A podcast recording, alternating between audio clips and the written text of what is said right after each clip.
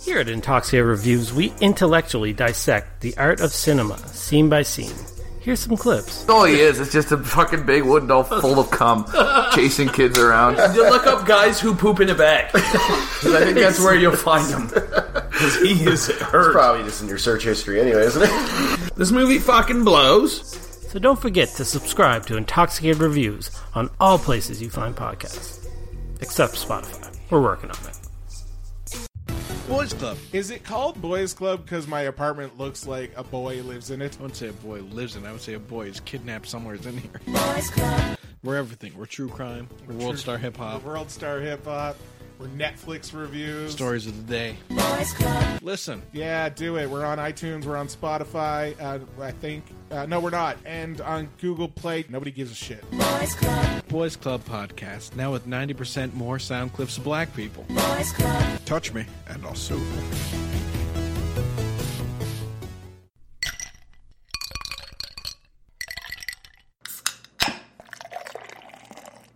Do not take product if you are hypersensitive.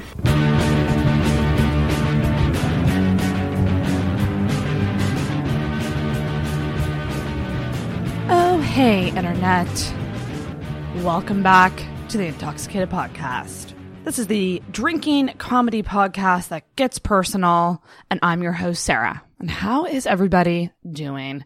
I am dying a very slow death in my apartment. It is so ridiculously hot out. I seriously think I might die. Um, this might be the last episode that you hear from me because I might very well die in my apartment from this fucking heat. We are in a second heat wave here in Halifax and it is just absolutely insane and I really hope it passes soon. But regardless, here we are with another episode of Intoxicated. This week's guest is Sid Kozatsky. I think I said that right. Sid, you know I have an issue pronouncing your name. I hope I nailed it. I did have to go back and listen to when we talked about this in the episode to make sure I was saying it right. But my pal Sid is on the podcast this week. Sid is the co-host of Brand New View podcast. You might remember their episode on Intoxicated. Mark Boudreau is continuing that podcast with Sid as his co-host now. And he was awesome enough to come by the studio and record. Sid is also a entrepreneur and he is polyamorous. So this was the main subject this week. We talked a lot about relationships, how we make them work, how we learn to let go, how complementary lifestyles are so important to relationships, and how Sid has embraced polyamory at this point in his life. Listen, it's very interesting to me. Um, it's certainly not a life I think I could ever lead, but I find it a fascinating topic to talk about, and he was the perfect guy for it. So this is a good one, guys. Buckle on in for a lot of relationship talk, a lot of talk about dating and sex and all that fun stuff. A little bit of an announcement uh, in this intro of this episode. So I don't even really have a clever way of announcing this, but I'm actually the co-host of a brand new podcast all about dating with my friend Shannon, who is a intoxicated regular. She's done a bunch of episodes. She's done the live streams. She's one of my best friends. We decided to do a summer podcast all about dating. And the premise of this podcast is quite interesting. So let me explain it. Um, it is going to be called Sarah and Shannon kiss some dudes. The whole point of the podcast is that me and Shannon want to get out there more in the dating world. We want to have motivation to date and we're giving ourselves a little bit of a challenge. Um, we are going to try to kiss five guys by the end of the summer. Which is the end of September. So we've already recorded, I think, three or four episodes. Episode one is actually out now. You can find it on Apple Podcasts, Spotify, various apps for Android and iOS. As I'm recording this, I don't know if it's up on Google Play. I think it's still in the approval process, but it will be up there very, very soon. I'm going to link below to that so you can subscribe if you want to come with us on our journey of dating. Shannon and I are coming from sort of different stages of life when it comes to dating. She is very much in the, I'm doing this for fun. I'm doing this for amusement. She's four or five months single. She is approaching it in a very fun and fresh way. Whereas I am very bitter and sick of being single and sick of men's bullshit. Um, but for me, this is really about putting myself out there and making a point to date around. Um, because I'm going to refuse to feel shitty and lonely. So cutting some old habits off and trying to meet new people and get out there is what it is for me. And having a challenge and having sort of a creative project around that actually motivates me to do it. I know that that might seem a little bit weird and bizarre, but it is what it is. Uh, this is how I'm tackling it. And I think it is a fun podcast. We do talk a lot about all aspects of dating. In addition to talking about our dates, we do hope to also get listener questions as well to base episodes around. Please send those to me. You can even send them through Intoxicated and just say that it's for Kiss Some Dudes, and I will make sure that we answer those questions. You can also follow Kiss Some Dudes podcast on Instagram. I will link below to that as well. And yeah, stay tuned for more episodes of Sarah and Shannon Kiss Some Dudes. It's a lot of fun. Uh, I cannot wait to get some promo out for that. I'm still working on it, but you will see it in the coming days. I promise. And of course, Kiss Some Dudes is my new baby, but it is not my main baby. Shannon is taking the helm on this. She is the one doing the editing and releasing the episodes every week. I will help with promo and stuff like that, but it is a lighter load on me so that I can still focus on Intoxicated because Intoxicated is my firstborn. So certainly not neglecting Intoxicated. It's still my number one. Don't worry. And speaking of which, do make sure you follow Intoxicated on all social media Facebook, Instagram, and Twitter. Links below to that. Make sure you are subscribed to the podcast. That's so important. You might listen and not realize that you aren't subscribed. So make sure you hit subscribe so that you don't miss an episode.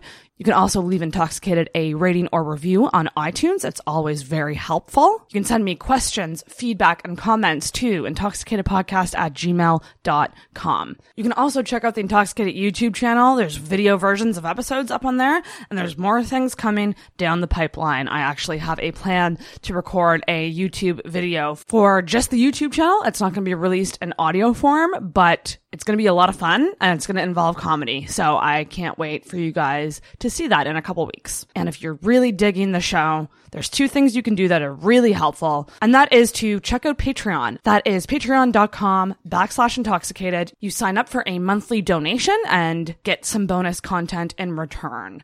And of course, another great way to show some love is to tell a friend, like physically tell a friend, text them, tell them in person, um, send it in a nude. I don't really care how you do it, but if you tell a friend, that's really going to help the show. I think that's it. I think I covered it all. I'm absolutely dying in here. I'm going to edit this intro, pop it in, and literally find the nearest air conditioned place and just sit in there for the rest of the night. I honestly am dying. So I hope you guys enjoy this awesome episode with Sid. All right. So we are rolling.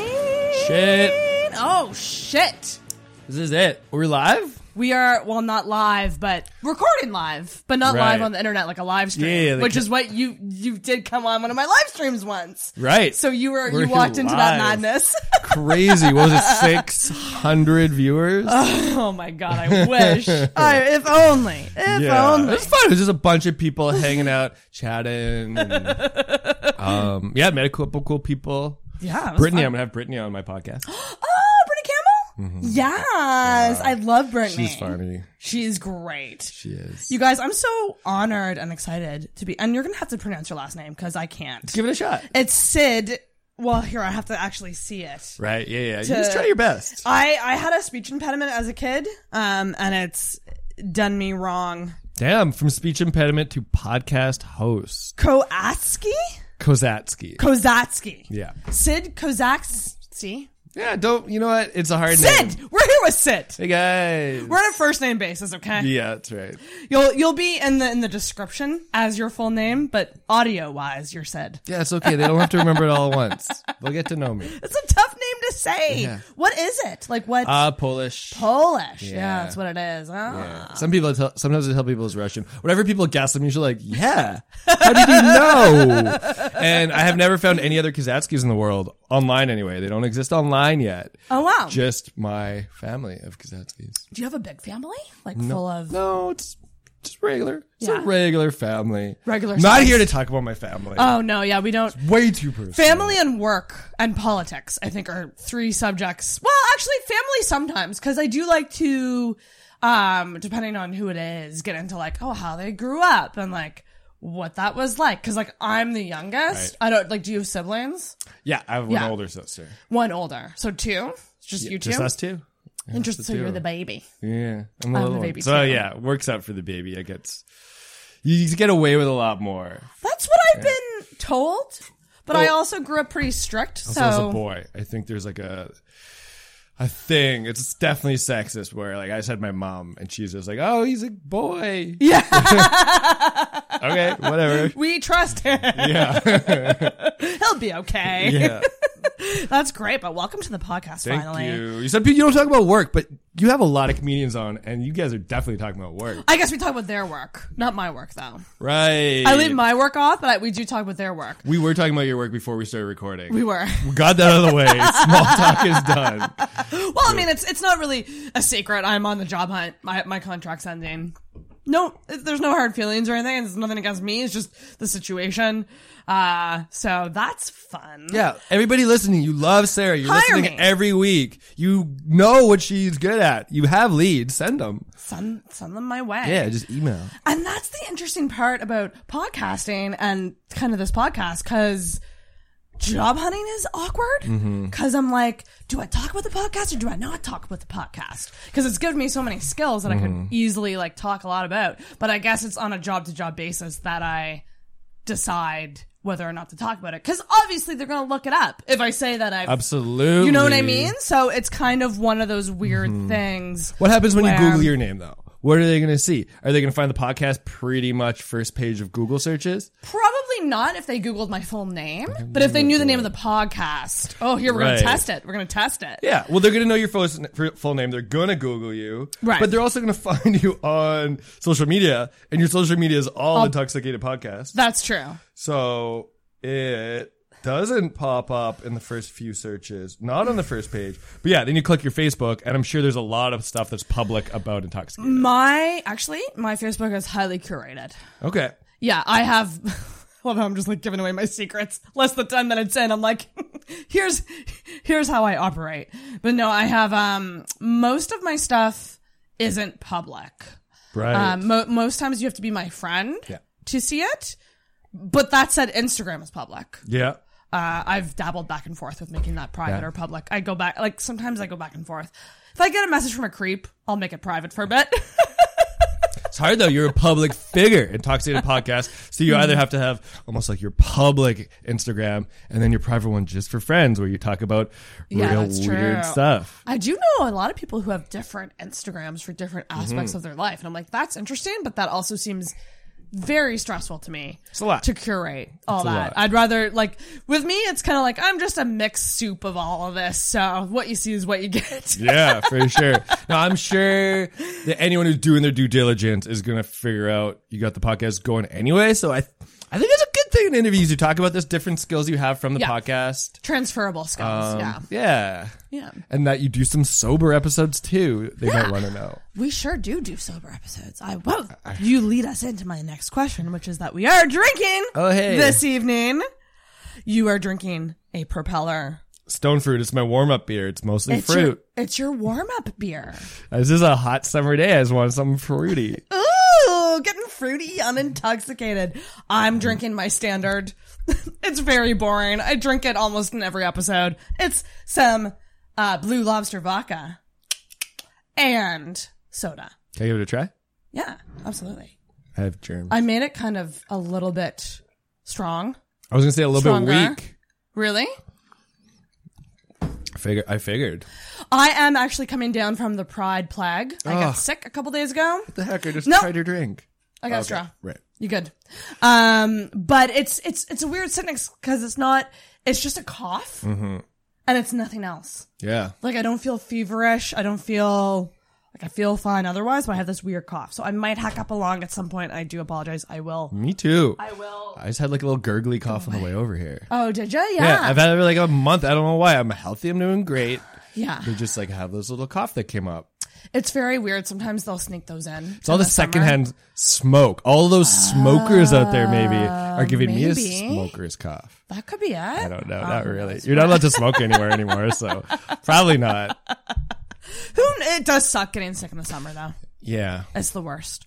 Um, but you and I, we met actually kind of through Instagram as how we connected, right? Yeah, I actually we met because I creeped you. I was just like looking up fun local podcasts. Uh, yeah, and I just found yours and listened and yeah, found, um, met actually a couple people through that. But yeah, I just reached out. I was like, Hey, you have a lot of comedians on the show. I have had a lot of struggles in childhood issues. So like, I'm pretty similar to most of your guests probably. We're all damaged. Yeah. Ding ding for being damaged. The only thing is I don't get paid to talk about them publicly. Not yet, Right. but maybe soon. Yeah, maybe. Yeah, you Yeah. never know. You never know. I mean, like, I think we're uh, brand new, and also the co-host, the new co-host of Brand New View Brand new podcast. podcast, which I love, and I just, you guys are just killing it. You're truly killing it, and it's so fucking awesome what you're doing. Thank you. Yeah, it's it's very like I don't know. Like I, I talked about this on Mark's episode as well, which is the idea of like when I look back at how I launched Intoxicated, I'm like, what a fucking shit show. I didn't know what the fuck I was doing.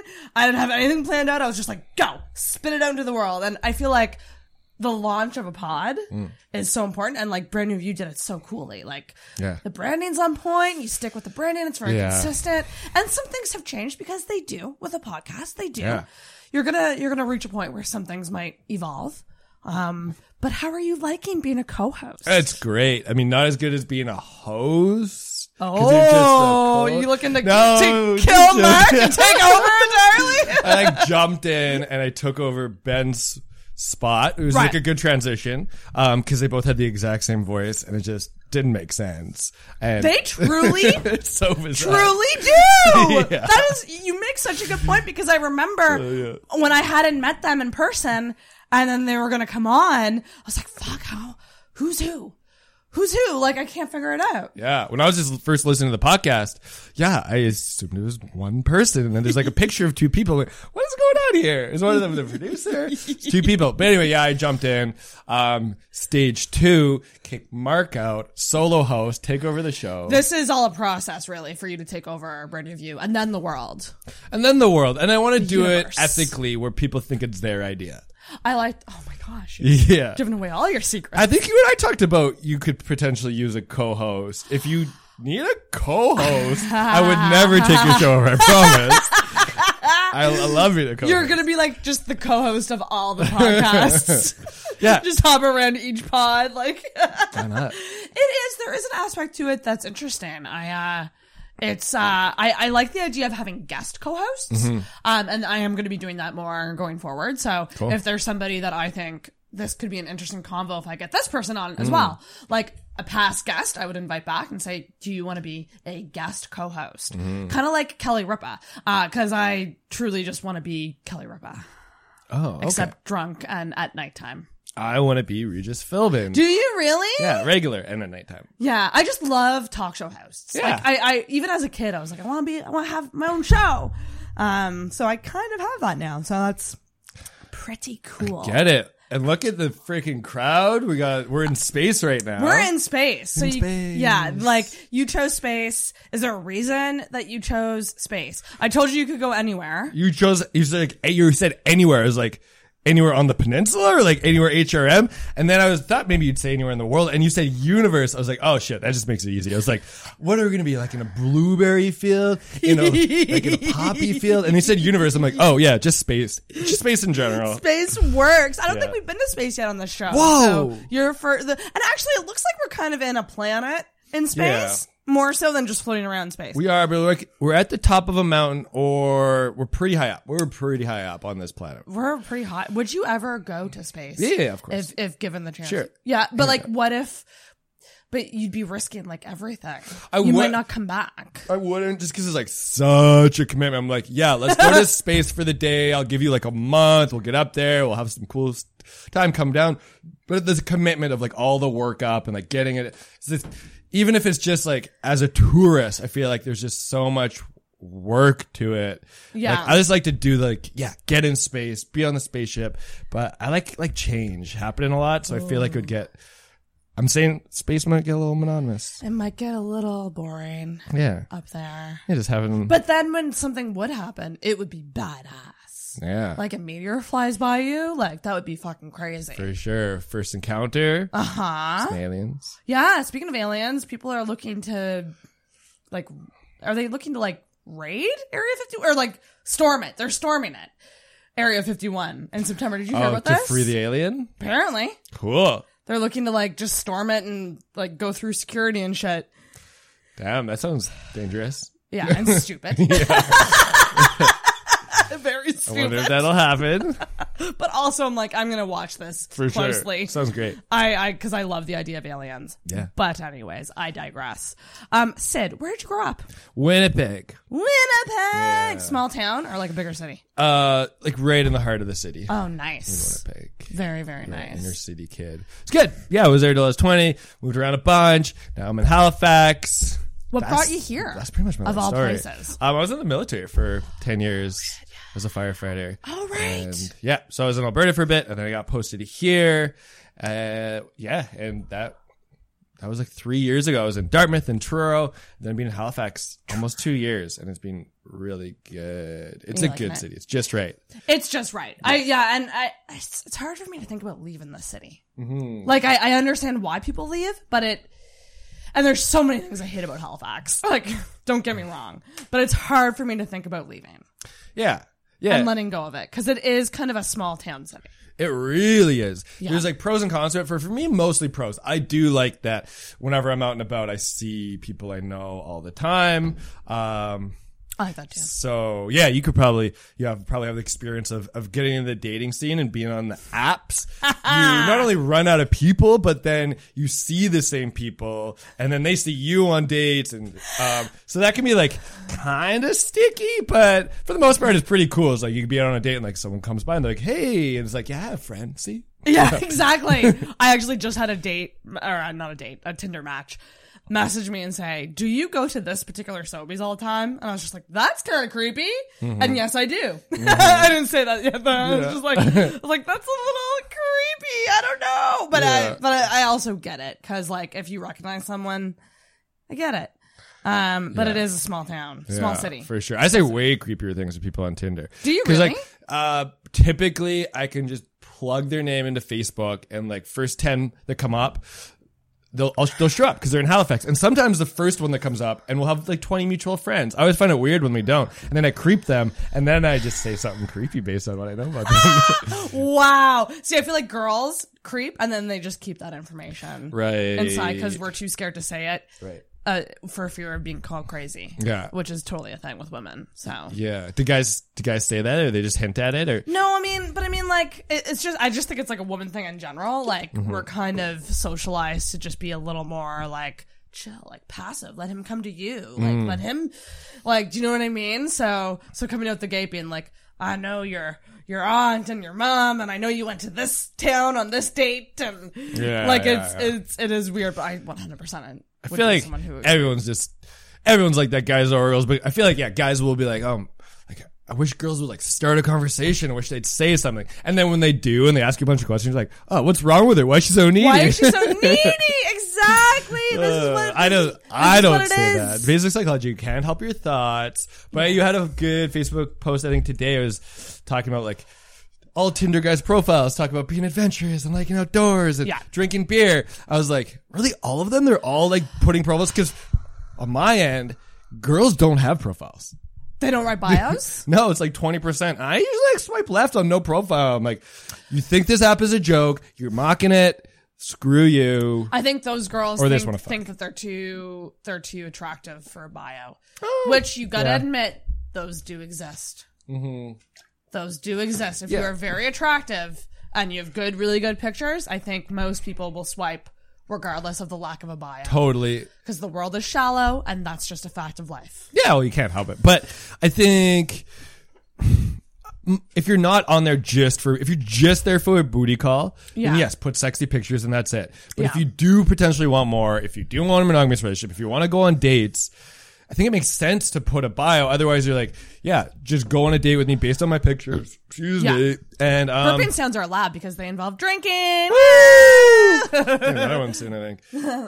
Yeah, the bio I think is important. Even just like a quote or two sentences. Yeah. and and truly what I meant by that status, because I, I think a lot of times people misunderstand what I what I mean when I make these kind of jokey statuses, but really what I meant was we all like those things, or most people like those things. Yeah. So what I meant by that was it's okay if you want to put those things in, but put something else that's a little different that sticks out because I could probably show you right now. Like we could probably swipe on ten guys, and you'll see very similar things in the bios. Could we? is, We're looking for an adventure. Yeah. I'm looking. I want to have beers. I love craft beer. I love, and then they'll list a lot of like adventure sports. I love hiking and snowboarding and Yeah. skiing and like it, it's just very everything is very like outdoorsy adventure. Like rah rah rah. Yeah. And so even like I mean, I guess it really depends on the pictures too. Like if they're very attractive, I'll still swipe. But but it's I like to see a little something different. Totally. You know. I think a lot. It might just be this crazy coincidence that a lot of them don't know. Like, why would they know what other guys are saying? Because I don't think girls know what they're all doing. Yeah. What I see the same of is Ooh, a me. lot of profiles that say. I'm just looking for someone to be my dad's dog or my dog's dad. Oh, that's it's weird. like I just wanted a father for my dogs, or I'm just looking for someone to curl up on the couch and watch a good Netflix show with. Netflix is another one. I'm like, who my doesn't, dog's dad. Who doesn't watch Netflix? Like Yeah. that's another. That is the another one. I think Yeah. that I'm like, everyone likes Netflix. I don't think there's a human on this earth that has never watched it. Like, we get it. Netflix is just should just be a default thing. There's no need to put that in there. Hmm. You know what I mean? Which is which is why I'm grateful I have this because I do think it's different. I'm like, yeah, I fucking host and produce podcasts, motherfucker. Yeah. like that's different. Not every girl does that. Totally. So. Be unique. Be yeah, unique. Something else people, for whatever reason, there's like a very common factor is they'll have those balloons that have like their number, like 32 is like the birthday. the, the balloon numbers. I swear it's like one in 10 have one of their pictures like celebrating the birthday with the balloon numbers. I'm like, I've never actually seen those in real life at anyone's birthday. I've never seen them on any of my friends' Right? Facebook. Why does every girl on Tinder have the balloon numbers? But there's so many pictures of them, and you're like the fifth guy friend to tell me that. Okay. So, so the balloon numbers are the female version of what I posted. That's a common thing that you see. Right. Yeah. Balloon numbers, dog dad. Dog dad. curl up on the couch. Hmm. Um, or no profile is like the most common. No profile. Do you get a lot of like ones that are clearly fake profiles? Um, not a bunch. I'd say like one in 50 is definitely, um, for some kind of Okay, sex work. bad. It's pretty good. Yeah. Yeah, no, yeah. it's not that bad. I'd Yeah. say. Yeah. Um, So, are you liking the Tinder? Are you like? Are you enjoying the online dating? I love it. I met my wife on Tinder. Oh, let's get. Can we get into this? Yeah. Okay, you met your wife on Tinder. You. What did you? So did you talk for a while before going on a date, or Uh, so I was in Cold Lake, Alberta, northern Alberta. I was there with the military for six years. And for the first five, I was very single. It's like oil and gas town, a lot of guys. So I was on Tinder. Um, as you are? actually, uh, I'd come back from a trip and was with some friends in, from Toronto and we're traveling. And I got back. I was like so lonely in Cold Lake. And one of my friends suggested Tinder. She's like, there's this like app. It's like super popular. Get on it. You'll meet so many people. It's like six. So I downloaded Tinder. I swiped seven people. Um, and I was out of people for Cold Lake. Oh my gosh! And I was probably like, I was definitely an early adopter, obviously for the area, but I was, yeah, probably an earlier adopter. It was probably like the first year of Tinder, maybe. Shit. Um, yeah. And so then got back on it maybe the next year and it was a bit better, but I'd, I'd, I'd get on it when I was like going through Calgary and Edmonton. Right. So not much happened in Cold Lake. I never really dated there so much, A couple here and there, but yeah, I would like try to go on dates when I was in Calgary, but that was just for like, I'd go for the weekend. So Right. I didn't want to have some long distance relationship. So yeah, that's no fun. it uh, eventually led to maybe three years into Tinder. I don't even know. Um, this would have been yeah, like five years ago now, 2014. Um, Shit. I got a match. A beautiful girl. I was like, oh, cool. It must have like been when I was driving through Calgary or something. Um, yeah, and it's like Cold Lake. And immediately I was like, hi, hello, hi, welcome to hi. Tinder. Uh, Let's talk, please. Please talk to me. it was like not a great profile. Uh, it was her first ever. she like gone through a breakup. She was single for a month. Her friend convinced her to get on Tinder. She created it. It was just like probably with her Facebook profile pictures. It was like all group photos. Nothing too good. She did have a bio. It was just like, yeah, skiing, animals. Blah, blah. Um, it was like whatever. It's like, I like to ski. Animals are cool. I'm a puppy. Um, Please date me, please. yeah, she's like, ah, like we chatted for a bit. I was like, hey, reel her reel her in. I was like, yeah, I should get your number in case Tinder collapses or something. Great line. yeah. Great. And I love that because I hate talking on Tinder for so long. Like, I think it's like two days max, and then you should move to another Mm-hmm. type of platform. Because sometimes you miss those notifications, and that's Yeah. not good. Yeah. Yeah. You, you, you need to get those notifications. Yeah. So you chatted on there. Pretty quickly. And then Yeah. I was just like, I'd love to take you and show you my favorite place to get a beer in town. Um, she's like, cool. And so we did it. We like pretty quick, like made it to first date. Um, you know, down the road, she told me she's like so excited because she's like, whoa, there's a cool place in town to get beer. It was Original Joe's, which is just like this chain that was just yeah, there's just not much. It's just like the sports bar in in, Right. in town. She's like, oh yeah, like the only place in town. yeah, what did you think? So many choices. Yeah. And was the first, what was the first date? Because I just recently went on a first date. And I find oh, first dates are so bizarre. How, how- like, how was it? Like, so here's my, my main question is, is like, what's chemistry to you? Because for me, I can have a good conversation with anyone. Mm-hmm. And it's so hard for me to be like, is there chemistry? Is there not? I don't know. I can get along with anyone. Hmm. And most times they friend zone me, so I don't fucking know. so Yeah, you make friends. easy. So do you? Yeah. What about a really shy person? Do you feel like if they just aren't, If they're really shy, I probably wouldn't be attracted. are you but still there's able different- to have like this energy and conversation with a super awkwardly shy person? I guess there's different types of shy. So like, so there's the. I I think for me, it's more: Are you a good? Can you carry a convo? Can you talk? Are you passionate about things? Hmm. Because if you like, if you aren't, that's going to be boring for me because I am. You know hmm. what I mean? So I think if you're someone who's like maybe an introvert that like isn't so much out there, so much, but like as long as you can have a good conversation, Absolutely. I would be good.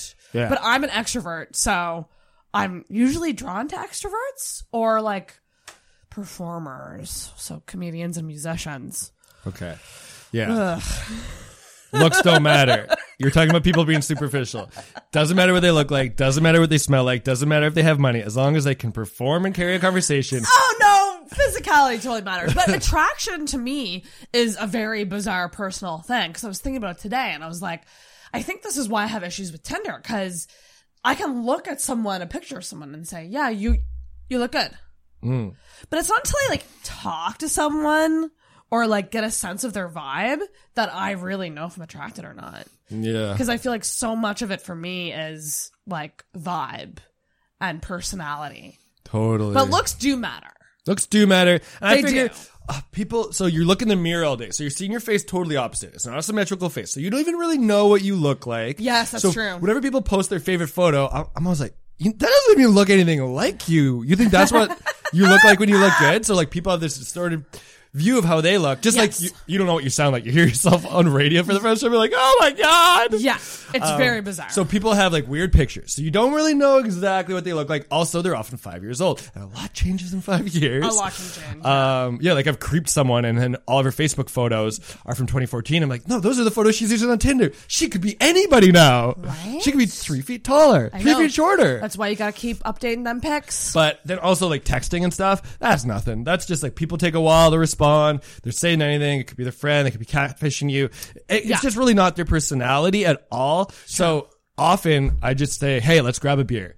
Like Yeah. that is my first line. We don't talk. And they're like, uh, Sure, I would love to have a beer. Where? Because then they don't know anything about me either. I have a decent profile. They've Right. obviously swipe right because my pictures are good enough to swipe right. Exactly. They're like second guessing now. Like, uh, yeah, Yeah. and then they do, and then you meet them, and then comes figuring out the chemistry. And that's where I, I find that it gets tricky for me because I, I get I have so many situations where I'm like, oh yeah, I killed that, and then it's just like nothing, and I'm like, I just don't get it. Like I feel like I I truly think a guy needs to scream in my face, I like you, for me to like actually Yeah. believe that he would like me. So like the first date ends, it seems to have gone well. He's like, yeah. I'll text you for sure. Yeah. Or like what happens at the end that you feel like it's Normally, it's like some kind of typical goodbye saying, like, Oh, I have food poisoning. I wish I could do this again. Oh, I gotta go. Bye. Normally I say, okay, well, here's here's my thing. I think that in this case of my most recent date, I was the one who asked him out Right. and arranged the date. Right. Or like made the move, I guess. yeah.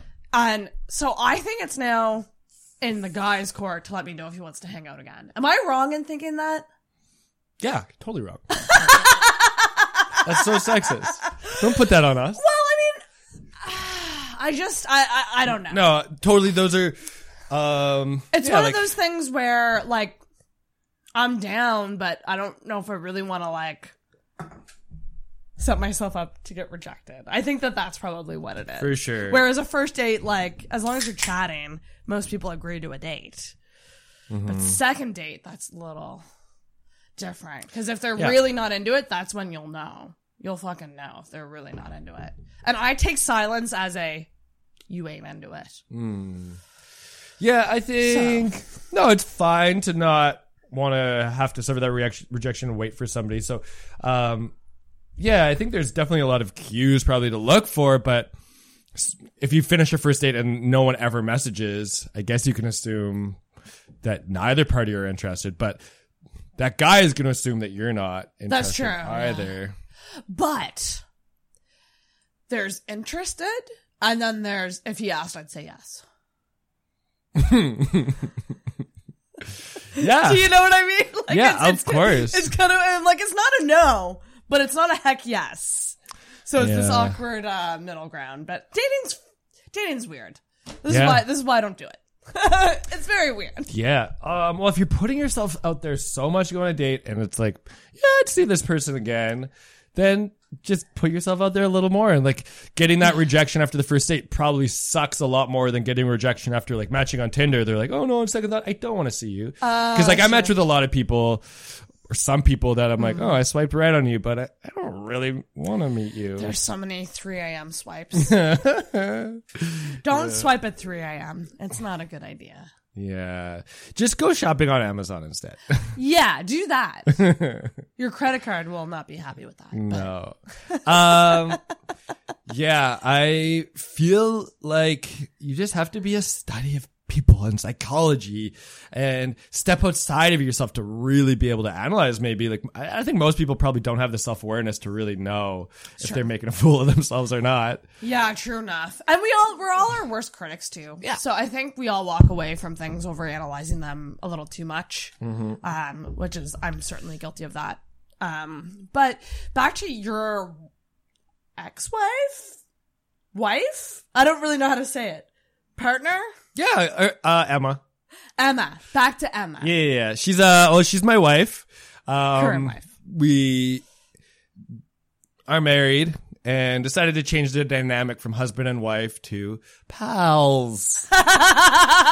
And she's like, so how does divorce work? And I looked into it. I was like, ah, it's easy enough, but like, let's just wait a year because, I mean, we got, we did it. We got married. Let's just like, I still get to save my wife. who I don't sleep with. Right. That's so. Which is normal. Most people say my wife, and it's implied that they don't sleep with them anyway. this is just like absolute. We know we're not going to sleep together. but you had the first date. It obviously went well.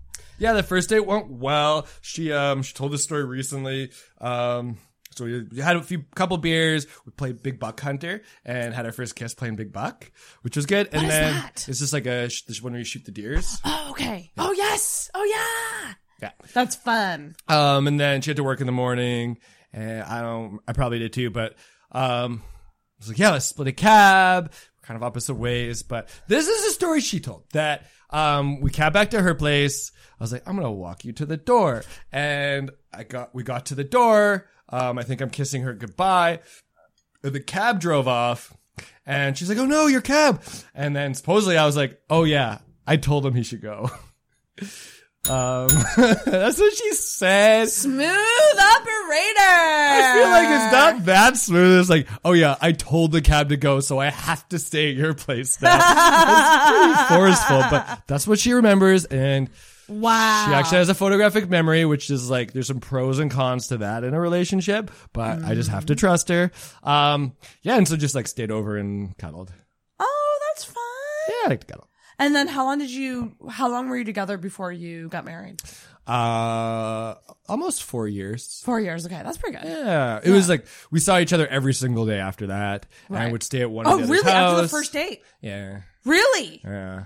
Really? I mean, we, day? we also like didn't have any. So I had like chosen not to really make a life in Cold Lake. I was like a firefighter. I'd work a second job waiting tables, third job bartending, fourth job bouncing. I would just like work, not go out, not have a life because I didn't have people there I ever clicked with that were I wanted to be friends with. So then I would just because also as a firefighter, every other month I would get two weeks off paid. So I was like, I can't even afford to leave Cold Lake. So all I would do in Cold Lake is work.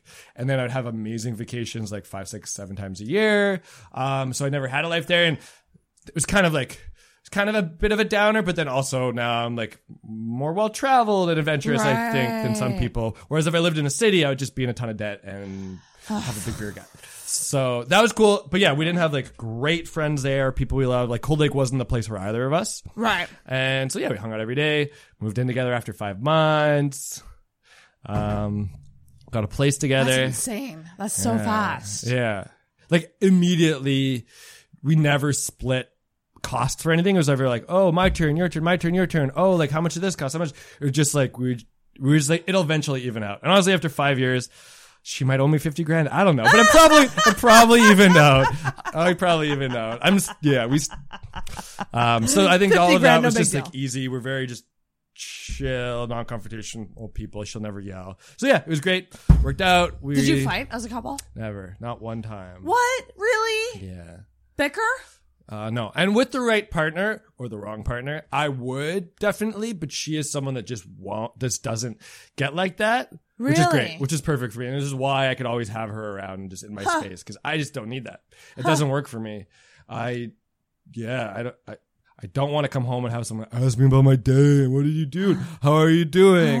and oh my gosh, you didn't take out the garbage. Uh, none of that. I just like somebody who's super chill and we'll have cool conversations when they come up and we'll go do fun things together. Right. And not shit on each other Interesting. and not have small talk. Interesting. Oh yeah, well, small, small talk is. And when you don't have small talk with a partner, like you can run out of things to talk about. I feel like people like have a lot of yeah, like general conversations and talk about their day, and I just never ever have cared to talk about my day or like tell a story more than once. So if I've told a story to a friend, and then like later I'm like, yeah, remember this? So she's like, no, you never told me that story. I was like, oh, well, I'm not going to because I already did.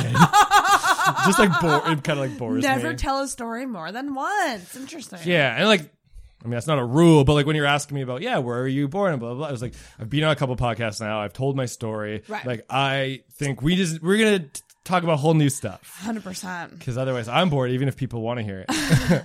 No generic bullshit. yeah. Um. So, so you're not separated. Yeah, technically, we're separated. I guess technically, yeah. So sh- we moved to uh, Nova Scotia. We moved around a bit. Um, she got a really cool job in Calgary, um, which is maybe going to be temporary. Uh, Yeah. and we, I stayed in Halifax. I was still firefighting in the military, and I started a business here. Um, so we're like, okay.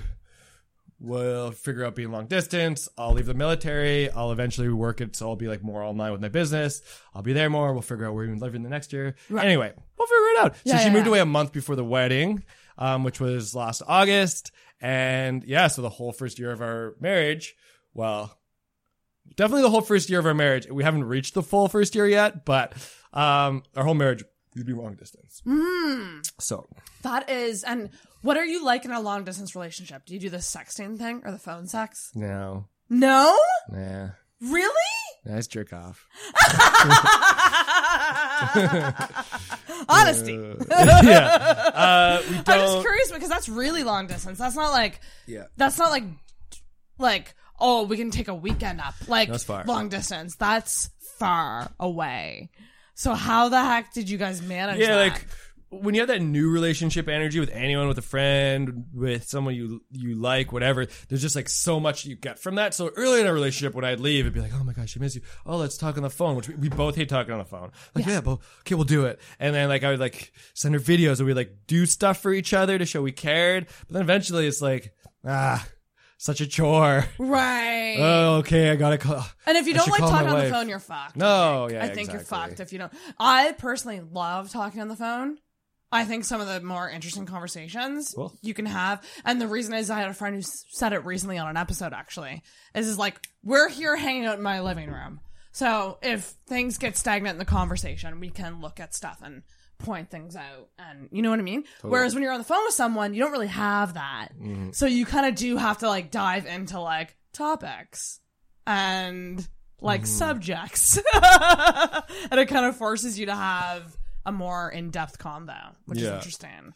But I know like not everyone's a phone person. I love it though. I fucking hmm. love. Let's bring back the phone combo. Do you not remember when you were kids and you would you talk to your friends on the phone as kids? Didn't like it. Wasn't my thing. Really? No phone. So you were always just an in-person dude. Yeah. Let's get together. Let's hang yeah. out. I need to see you. I need smell you. Yeah. Yeah. Let's Totally. isolate that clip.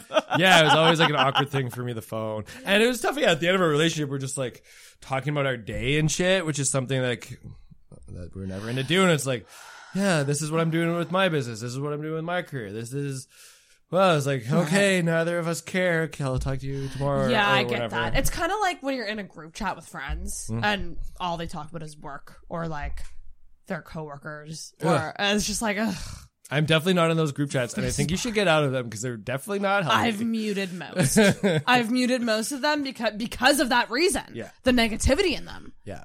People and it's just vent. complaining about work. I- But yeah, that's never something like we did too much either. I have definitely a lot of friends that it can get a little draining. I'm just used to, yeah, wanting to always look at the positive. Just makes it so much easier. I Right. feel like, I mean, I just don't have that much to vent about. There's just like, maybe just from listening to so many people vent, I feel like everyone just has a much shittier life.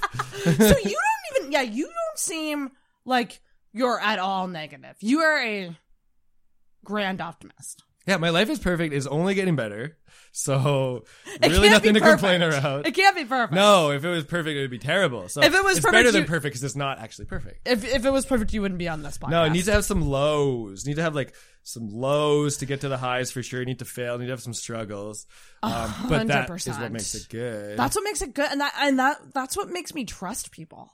Mm-hmm. I don't think I can take advice from someone who hasn't had struggle. I don't trust them. Mm-hmm. yeah. Like someone who's just been given everything or has like quote unquote lucked out for whatever reason in life. I'm just like, I don't know if I trust you. Yeah.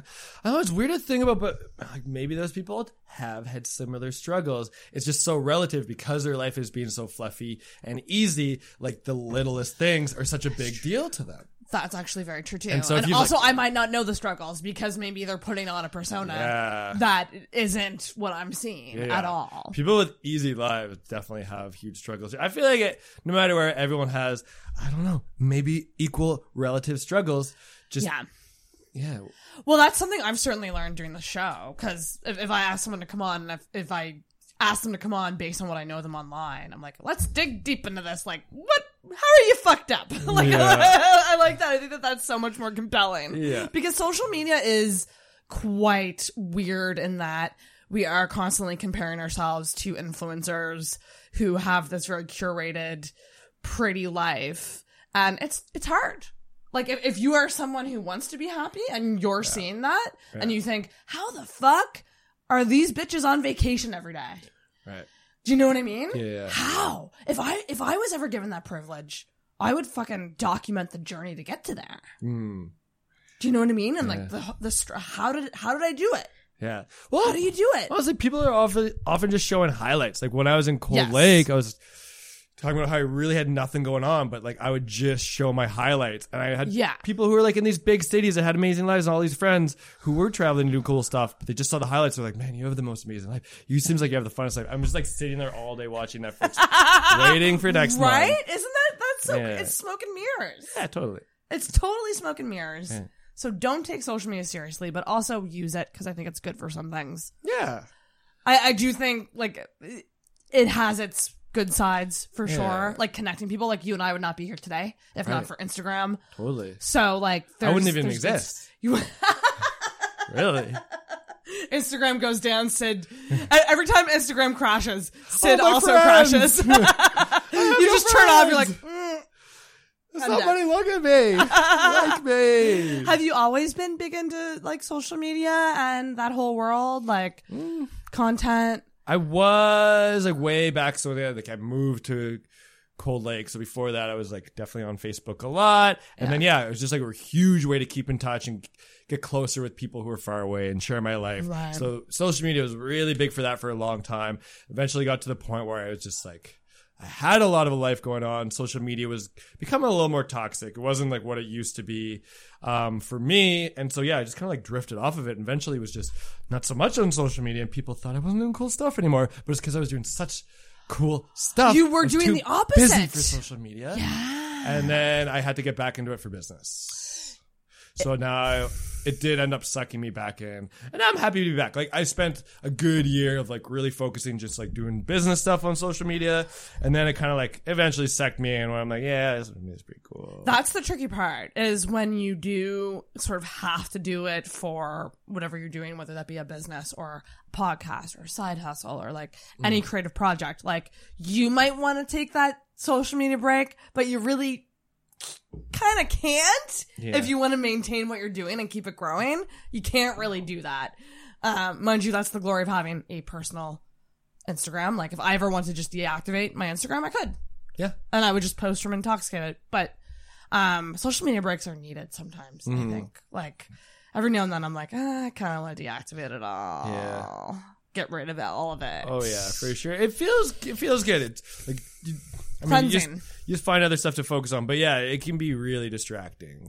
Big time. That's the right word for it. It's distracting. Now I'm just like all over the place because it's like, yeah, okay, I, I need my distractions. Like I'm looking like, great. I have Instagram, I have Facebook, I have Hinge and Tinder and Bumble, and like those are social medias too. Yes, Hinge and Bumble. What's your favorite dating app? Tinder, always Tinder. Really? Oh yeah, I love That's it. the one. And have you had like the most like amount of matches and dates on there?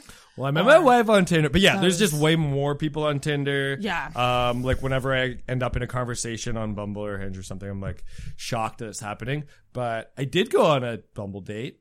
Um, yeah, I just feel like there's fewer people, but there's just people of different interests on all three, and there's also then people who just are on all 3 Mm-hmm. Um, but I just am looking to meet all kinds of different people. so- All kinds. And you're you're just friends with your wife now. yeah, Uh, but you're pals. You're good. yeah. Um, are you someone who's looking for a monogamous situation? No, No, I'm not. Okay, I did that for the first time in my life, and man, I was good at it. I was sh- shitty husband, obviously that didn't last, but I was a great monogamous partner. Um, it ran its solid course of.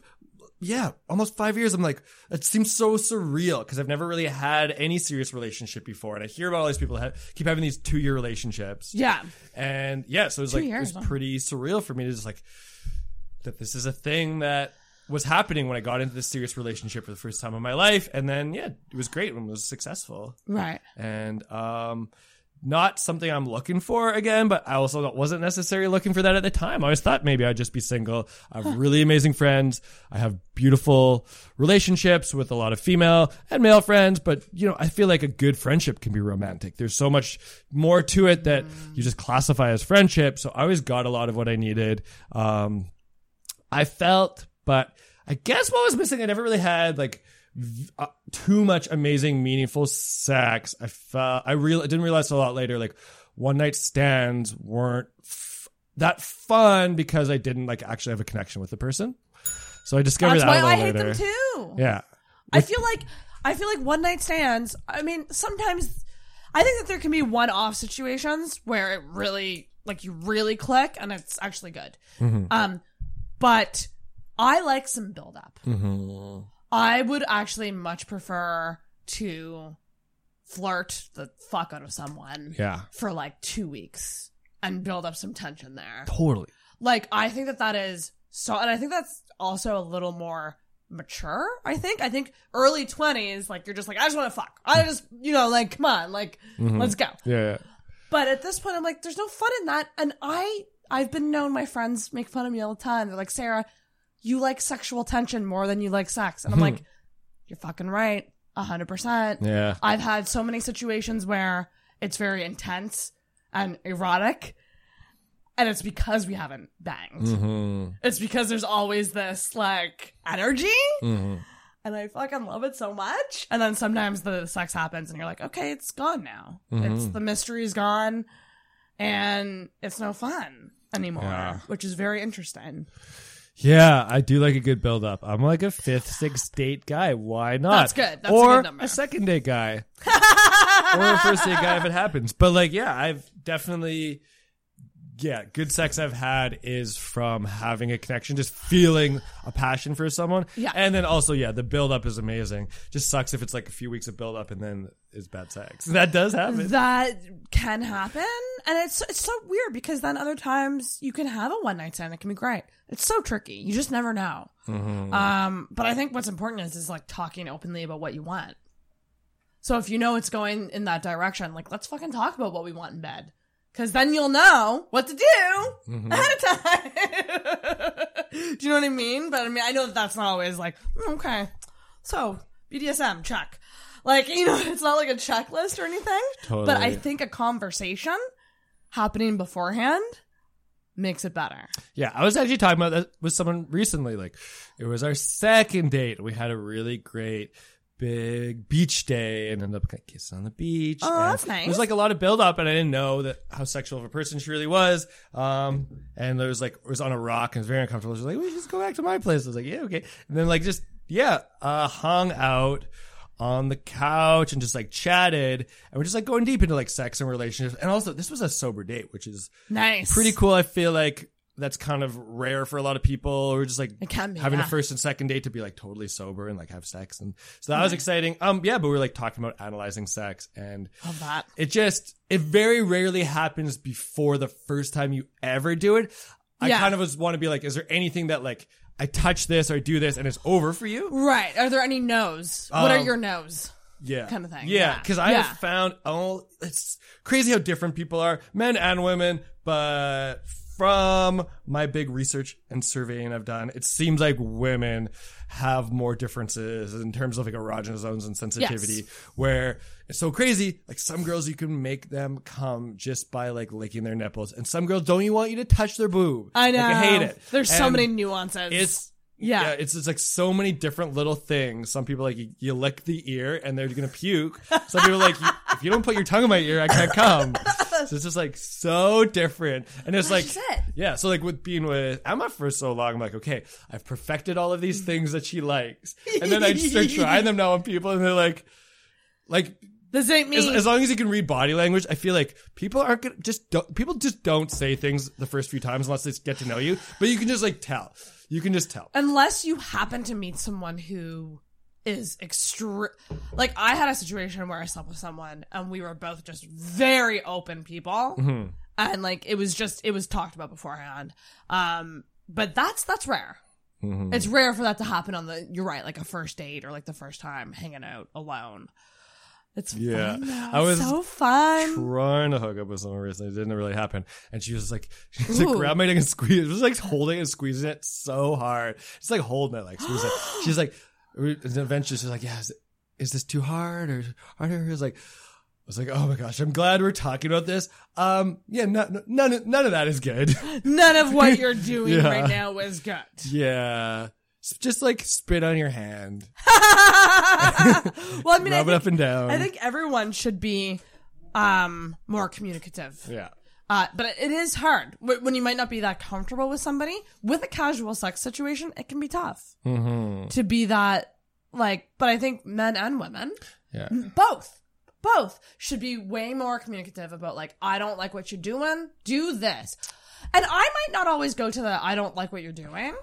Right. I might go to the I really like if you do this instead. Mm-hmm. And you know, some people like don't like to give oral, so I won't be like, yeah, suck my dick, because it's not necessarily that important as long as we're having like a good intimate moment. for some people, but I feel like yeah, something is important. So I feel like, but if someone is going on down on you, yeah, it's okay to say like. Like an inch to the right, like you're nowhere near. Like, move your tongue like this, or slower, or gentler, which is like Or more important show for them. women. Show them. Right? Totally. Like maybe not necessarily say it, but do it, Yeah. which I'm a big fan of because it's it feels less awkward. I don't know. Hmm. Or people that can't with their body language, like you're going down towards someone and they kind of like pull you up. Right. It's good enough. It's like, okay. Um, I think some people have some, I don't know, stigma around their genitals because I've had a partner that doesn't like to go down on them. I think there's Yeah. something like that doesn't taste good down there. I've heard that's a big thing. And so they're like, ooh, I don't want someone down there. Or, Yeah. Yeah. I think that's Do you think that that's more with women than men? Yeah, I've only really heard it with women. Yeah. Like, I don't think I've ever had a guy be like, no, don't. yeah, like more so. I'm like, if you're a guy listening and you don't like blowjobs, please direct message me. I won't expose your identity. I'm just very curious.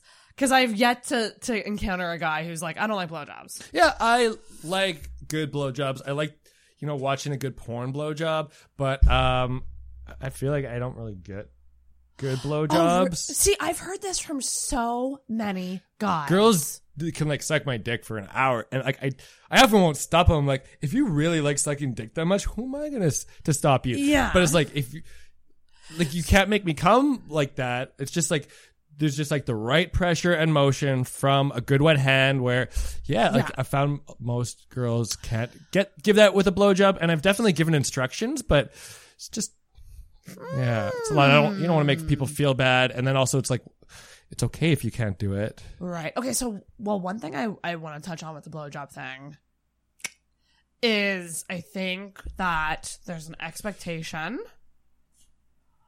on women, and I think that this is something men do a lot, which is the deep throating and pushing deeper. Mm-hmm. And that's something that I think, yeah, yeah, it's not for every girl. Some girls, if you listen, if you can do it, but like, I know that I've had trauma with that, like where it was done without my consent. And it's scary. It, you're literally choking sometimes. Whereas, you know, you like men don't really have that. You're just licking something. Um, there's not anything going hitting your throat. Like, you know what I mean? not usually Not usually. Not usually. But I think that that's something that is interesting how so many men just go to the I'm just going to force her head deeper. And I think that's something you got to talk about beforehand. or 100%. ease- Or ease into it. Yeah, that's like a violent act. That's like slapping someone on the face or Yes. like spanking even. You start Yeah. gentle. Like you, You just gotta give it a good tap Yeah. and your partner will let you know if they want it harder, daddy. You know? Yeah. So oh, daddy. we got a daddy on this episode. Damn. I I actually prefer dad. But Have, has a girl ever called you that during? no. Last week's episode we talked No. about this. And I've, dad I haven't like since I was like 19 used like babe and baby in relationships, which is great. Like we've never used those pet names once with Emma, and I don't really like now with like other people I'm dating. But yeah, with, like during sex, people often are like baby, Ooh, Yeah. baby, but never dad. They're never like oh dad. Yeah, it's very weird. Yeah, that's what That would that yeah. oh It's a bad daughter. way to, a bad way to announce a pregnancy. yeah, Can you imagine? Uh, yeah.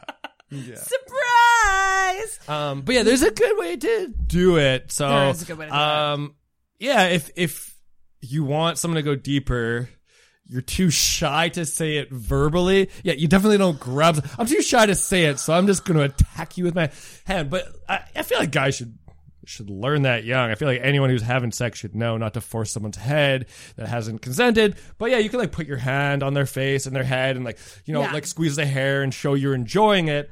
And if a every now and then a partner will like take your hand and like pull it. Like s- some girls do know that's what guys like, and they do have the capacity to do that or do enjoy doing that. And um, I have been with a girl before who I've like helped get to that point where she's like, I don't think I can, but like really wanted to, and then like eventually could and does it on her own, and then does like to have her head pushed in a bit because she knows it's like a sexual thing we're doing. If you can ease into it, all the fucking. Totally. Um, but then you can also say like, can you go deep? It's probably That's- typically not like a. If it's someone that you want to see consistently, it's probably not.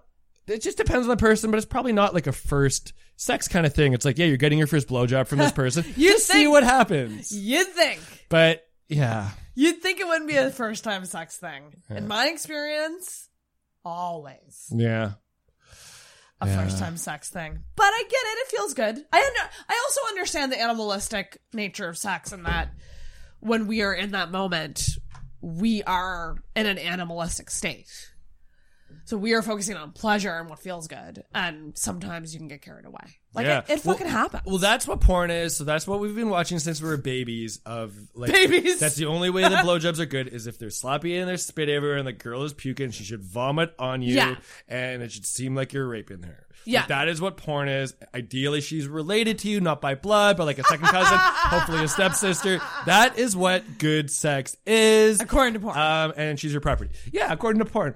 But I guess I'm just like a stand-up guy. Like, yeah, I find that porn super sexy, but I'm like, yeah, it's only a fantasy. I'm not gonna rape someone in real life. right. You Yeah. watch it to get away from the real life. Yeah, Yeah. yeah. I don't know why uh, guys like that disturbing porn of stuff that they shouldn't be doing, where girls are like pretending like they don't enjoy it, Right. or um, or doing it just like crazy into it. Like that kind of sex is good if that's like what you want to do. But I feel like it sucks because it's also conditioned guys to think that's what good sex is. And I, I honestly like to make love. Yeah. Yeah, it's fun sometimes, right? yeah. Oh, ding ding. There's no good make love porn that I ever oh, watched. Well, there's actually like a lot of porn out there that's kind of, and it, it sucks that it is this way, but it's more, y- you can find it like under like categories like porn for women, which I'm like, not only women like that porn, guys can like like a romantic, slower porn. I too. cannot. I cannot. There has to be puke and stepsisters. but in Seriously, real though? life, I don't. I don't need that. Really? yeah, like my real life sex is good. There's definitely some like good clips that could be porn worthy, but a lot of it I really like to be like intimate and having like your bodies touching and like being close and kissing, which I don't. It's not something I'm jerking off to. I did when I was younger, like showcase Red Shoe Diaries, like the late night um, Oh, Red Shoe shows. Diaries. Yes. Yeah, that was like some sexy Uh-huh. stuff. Um, but yeah, like other otherwise that Is there any weird things that not okay? I phrased that incorrectly. Is there anything that's a little different that you're into sex wise? um yeah, like not doing rape. I'm not doing rape stuff. um, jeez, uh, let's loop back. It'll come to Are me. you like are I'm you just- more are you kind of more dominant, submissive, or both? I am definitely dominant. Um, I always say like, yeah, I love like to switch roles. I love to have a girl like take charge and get on top, but then often I'm like, yeah, I like to, I like to be dominant, and dom- I've yeah.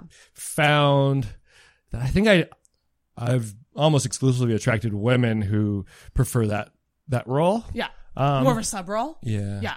Yeah. yeah, which is great. I used to be like really a lot bigger and more muscular when I was like working out a lot as a firefighter. So I think I attracted girls who really wanted that.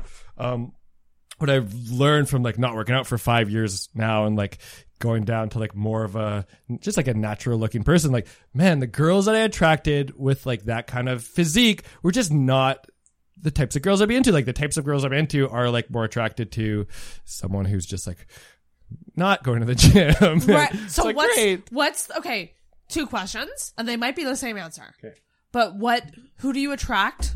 What types of girls do you attract, and what are you attracted to? Um, And this can be looks, personality, a combo of everything. I don't know what types of girls I attract? Honestly, I feel it is a mix. I do attract, like, I consider myself more risk, adv- uh, like I have a high risk tolerance. I do a lot of stupid stuff. I get in trouble. I'm more street smart and um, adventurous. Um, but I'll attract a lot of people who are more book smart. Like my partner Emma was like ex- just extremely book smart type of person, just like generalizing personalities in this way. But yeah, I attract like a lot of more um, tame people who want to be around that adventurous personality. But then also I I do attract some crazy wild people. Yeah. I don't know which ones like I end up being more into. I you know what I, I like the diversity. I like to have a variety of people in my life. I think it made sense for me to have my rock be this very intelligent, calm personality who can Kinda just be in my out. space and not take up space and even me out. And like I learned a lot from her. Yeah. And we did that for four years where we taught each other so much. And she brought me to this maturity level that I'm now ready for the next thing. Ah. And so is she. And we both, you know, near the end could picture somebody who's better for the other person. Right. Yeah. She, she needs, she needs a nerd now. She needs a scientist. That's so it's so cool to me that you guys like were together and you had this nice relationship and you and you mutually agreed to be friends for a bit Yeah. and, and kind of naturally separate and live some life Yeah. apart. Uh, and now you're supporting each other and still living your individual lives. Totally. That's very cool and like You're lucky for that because not all like separations go that smooth. Yeah. Where I- you're like buds with the person and still calling the person and I am lucky for it. You know what? I think it's my privileged lifestyle that has had no trauma ever. That I'm just this easygoing person that's attracted another easygoing person, and life is easy. And this is how we end relationships, non-confrontationally. Um, honestly, I, I think it is something that like I, we're just like I just have an extremely positive outlook. I don't want anything bad to happen for anyone. Um, I just w- couldn't have been with a partner that could end in a toxic way. I just don't think it would have lasted more than a you know a month, and it never Right. has for me to actually have ended up being so close with a partner that could end negatively. And I never cheated on her. Right. We were never cruel. We were never unfaithful. We just grew so much together. We helped each other grow. And we moved apart, and then we grew separately. Um, yeah, I love talking about it. It was really hard at first. It was tedious because I wanted to tell people directly this is what happened. I actually went around and I told Emma's family what happened because I wanted to show like, oh no, this is ending well. This is mutual. I want to be a part of you guys' lives. Like nothing too big is changing. Right. Um, but I really wanted to control the narrative because people hear ex-wife and like, oh my gosh. right. But I don't even say ex-wife. This is my wife or this is Emma. Um, Are you open about this on dates? Like, do you tell pe- your yeah, it's on my Tinder profile. Oh, it's in the Tinder Yeah, it's profile. something Can I like- see your Tinder profile? Though? Yeah, yeah, yeah, for sure. I think I just changed it. Oh, I might have just deleted that part. Um, but We what I love like, a Tinder takeover on this show. cool. What I like talking to people about is that, um, honestly, nobody gave us the advice. Like when things were not working out the well, well, the end. Everyone just said you need to work on it. It's hard work. It's not easy to be in a relationship. Like it takes tough work. This is like when you should be seeing a marriage counselor. You know, it's it's a struggle. No one was like, you guys know that you don't have to stay together. Nobody said that. Right. And that was the advice. And so now I like talking to people about it. It's like, and people are still like, why did you get married? Like, you know, you're supposed to put work in. Um, like, no, like we did the right thing. We're honoring our vows of loving and supporting each other better than we could have if we stayed married. true. Um, True enough. yeah. I just want to see if it's still in I don't think it is. Okay, I just changed it yesterday. and I always have Emma proofread my, my profiles. But it said something like, I met my ex wife and current best friend on Tinder five years ago. Now I'm back. Um, not looking for wife number two, but um, hey, who knows? So, are do you think you're gonna try the poly thing? Yeah, you know what? I I suppose I've always been a polyamorous person. Like I talked about, I have like deep, loving connections with friends. I have a lot of love to give.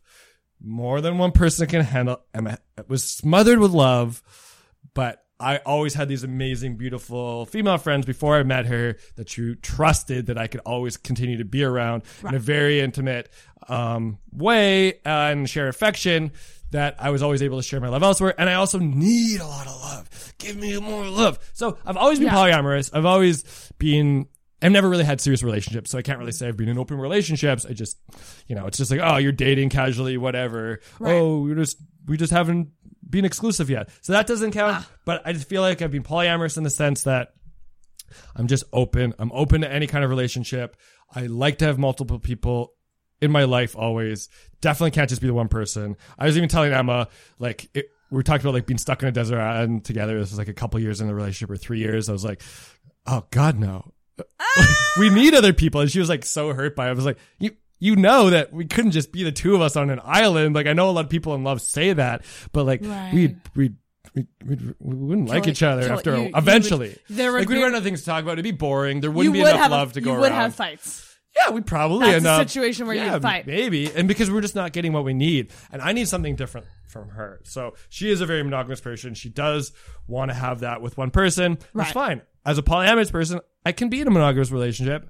I can date one person. Um, but now that it's over, I'm actually really learning and really actually digging in besides just from experience of what polyamory is, what you know people classify it as and, and what it can be and dating different types of people and making it clear to them you know i, I am married. I i'm not with my wife anymore Right. but i'm out dating again. I'm not looking to get in a monogamous relationship. Anything's possible. I'm not looking to get married again. Anything's possible. But what i would like to do is to be able to date multiple people and date people who are dating multiple people and Right. have proper partners and build relationships. Um, Yeah. and This is why I think open. there needs to be an app where it's kind of like Tinder, mm-hmm. but you are forced to say to have boxes that you check mm, with who you're willing to match with. So if you are poly, you should make that known, and you should only match with people who are poly. yeah, Like I feel like that's what dating apps are missing because like you don't say polyamorous in the bio. You'd probably say that on a first date or something, right? Right, correct. Or you'd say that in person. But there's a lot of girls that would be like, "Oh well, fuck. Why'd I go on this date if if I knew he was poly? I wouldn't have gone on the fucking date with him." yeah, Not all girls will be like that, but some will. yeah, yeah. Um, so it's I feel like that's a feature that is lacking in online dating where it's like people should we're all fucking busy. Like we're all wasting a lot of time on these apps. Maybe not wasting. Wrong word choice. That was a negative word choice. But we're spending a lot of times on these apps. And it would just be interesting to me to like be forced to say, what are you looking for? And you could check multiple boxes. So you don't have to pick one. Yeah. But you could check monogamous poly. Like mm-hmm. But then you could only match with people who match you. I like that. I think OK Cupid has that. You can answer like a thousand questions and have those kinds of matches. Oh, yes, OK Cupid is good. It's been a while since I've been on that. and Hinge has a lot of boxes, and Bumble, I think there's like heightened stuff, but they don't make it required. And you know what? I think it's because like Tinder is just like linked to Facebook, instantly it's up, here we go. So it's just like low barrier to entry. Everyone's doing it. And I think Bumble and Hinge, where they want people to have more of that kind of stuff, they don't want to ha- chase anyone away. So they're just like, let you choose. But yeah, they sh- and that's where OK OK Cupid, you have to fill out a bunch of stuff. You have to answer a bunch of questions. Right. And then it is definitely a different type of people on there. Yeah. Um, who are looking for something different. Um, yeah. So for me, I really like that there are girls who say I'm ethically non-monogamous or I'm in a, Yes. I have a, a, a partner, but I, am we're non-monogamous. Yes. So girls say that. Um, I don't because like I said, I'm open to anything and I can date a monogamous person, and if someone has this hard rule of I can't date someone polyamorous, and some people say their profile like dislikes polyamory, right. um, because I think people see that as like, oh, this guy just likes to fuck. Um, That's the that's the that's what's the image that's attached to totally. polyamory. Well, and like all these shows, like Sister Wives and stuff, are all about polygamy, and people like associate Yeah. that, and that's That's that's, just different like that's not really what this is. Right. Um, this is something that really works for a lot of people. Um, and I think a lot of monogamous relationships struggle from the fact that there are these restrictions that you're, everyone has crushes. Everyone wants to kiss someone else, you know, ha, Yes. you know, is attracted to other people, but you know, you're not supposed to look at somebody. You're not supposed to have these feelings. And Uh-huh. like, so you have like these hard rules of how to behave and like, who, which is so weird. Um, like I never, one good thing is I never had rules with Emma. She's like, yeah, if you want to go fuck somebody else, go fuck somebody else, but break up with me first. Right. Because, uh, that would break my heart. Well, I, I think you raised a But like, you can't stop someone from doing that. You can't stop someone from Yeah. wanting to do it. So for me, it's like, yeah, I, of course people want to do these things. Everyone does at some point, but I can't because of the restrictions of the relationship. That's fine. This is what I want. But eventually it can get to a point where things are kind of still there. Um, Yeah. you have these restrictions of like trying to keep these feelings away. And that's what what leads to cheating. Well, there's a cheating. Ugh. yeah, which If sucks. it- and then it yeah. just like, then you're just hurting somebody. You're hurting And- you're hurting someone, potentially hurting two people. Yeah. Because if you cheat and then the person you're cheating on with likes you, um, then you're fucking it up with two people. So if if you were poly or ethically non-monogamous, which is something that I prefer, like I personally am more in the realm of if I was not looking for a monogamous serious relationship, I would just call myself single. Mm-hmm. I'm single and fucking around, dating around. Mm-hmm. I wouldn't say poly because I don't think I can emotionally be involved with multiple people. That mm-hmm. would be the only reason that I would say that. Yeah.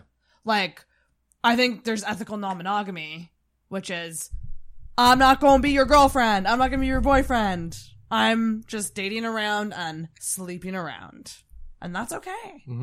But poly would be, like you said, having meaningful relationships with multiple people. Yeah, there's so many like different meanings to both. They're kind of interchangeable, but someone Right. could be married and ethically non-monogamous. They're just not monogamous with this this spouse. Um, but the ethical part is everybody who's involved, everyone who they're having relationships with is knowledgeable about what's happening and Yes. enthusiastic about the relationship. Yes. So it could just be a fuck buddy. It could be a friend that you sleep with. It could be someone that you have a romantic relationship who you never have sex with. Right. It could be any different combination, and Yeah. that's fine. Um, yeah. So I feel like people always have these ideas of what this is. Um, and I'm definitely exploring. And it, it for me, it's just the time where I am as a person at that time and the, the people that I have in my life and who they are at that time. Like that's, it's just so fluid. It's going to change based on like who I'm meeting and, and where I'm at. Um, so yeah, it's nice that girls have, some girls have that in their profile. I don't because then it's like an immediate deterrent. And I've gone on, Yeah. actually all of my dates have gone well enough. A couple that I'm not really interested in. Um, I haven't gone on too, too many yet, but I've gone on dates with monogamous people. Like one that actually reminded me similarly of my first date with Emma, who was like, I, you know, was in a long term relationship. I am a monogamous person. I picture this, this romance of having this one person and you build something with and you love them so much. How could you want to be with other people? Um, that's what the idea they had. Um, but I was as, as transparent with them as I am with you, and I explained everything. Um, And were they like, I'm out?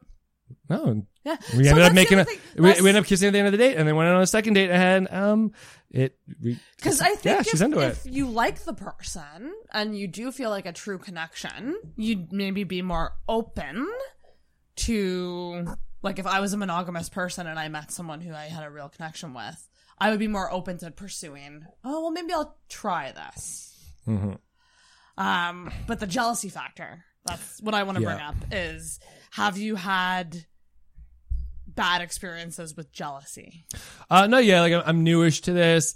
Um, I experience less jealousy than most people, but I'd say everyone experiences jealousy. People who are doing this kind of non-monogamy their whole life experience jealousy. It's normal to be jealous, to have FOMO, to worry about losing your partner, to want to be with them when they're with someone else, to want to be the one that they love the most when they love someone else more. That's all just very normal stuff. It it's is. just when you let that dictate your actions and take control, that's when it's bad. When you when you start enforcing rules or saying, you know, or acting crazy and certain, just like doing things that are out of your normal personality type that you would normally be doing in the relationship or trying to sabotage another side relationship or something. That's when the jealousy doesn't work. Um, but yeah, I've definitely seen it. It's a real thing. Um, but it's normal. It's healthy. You just have to like accept that it's a thing that's going to happen. Yeah. Um, and not get re- and not get res- or I guess try not to get resentful, but it can happen, and you can't always stop it. Yeah. Unfortunately, Yeah, for me, it's like, okay, I like this girl a lot. She has this primary partner who she loves. That's her partner. She dates other people. That's great. I don't want to be that. I want to see her um, when I want to see her. Like, but now, okay, she's like unavailable for these days. She's with him, and I don't have anyone to see on this day. I don't have any friends free. I'm like Right. alone. So then there's that jealousy there for sure, or FOMO, or whatever it is. It's like, Yeah. yeah, I'd like to be doing that, but also, no, that's fine. They're happy now. I it like you. I don't think this would be good if it worked out perfectly well, where it's like every single day that I needed somebody, I had the exact right person, and it just kind of flowed through. Um, that kind of like, oh, this is perfect. I think it would just like get bored and I get sick of them all. Right. Like there has to be some kind of flow of me having my independence and not always getting what I want. yeah. And- oh, actually, yeah. Because I do need a lot of different people. I also need to have times with friends. Yeah, you need to and- have things, and you're very you have a lot of moving parts in your life because you Yeah.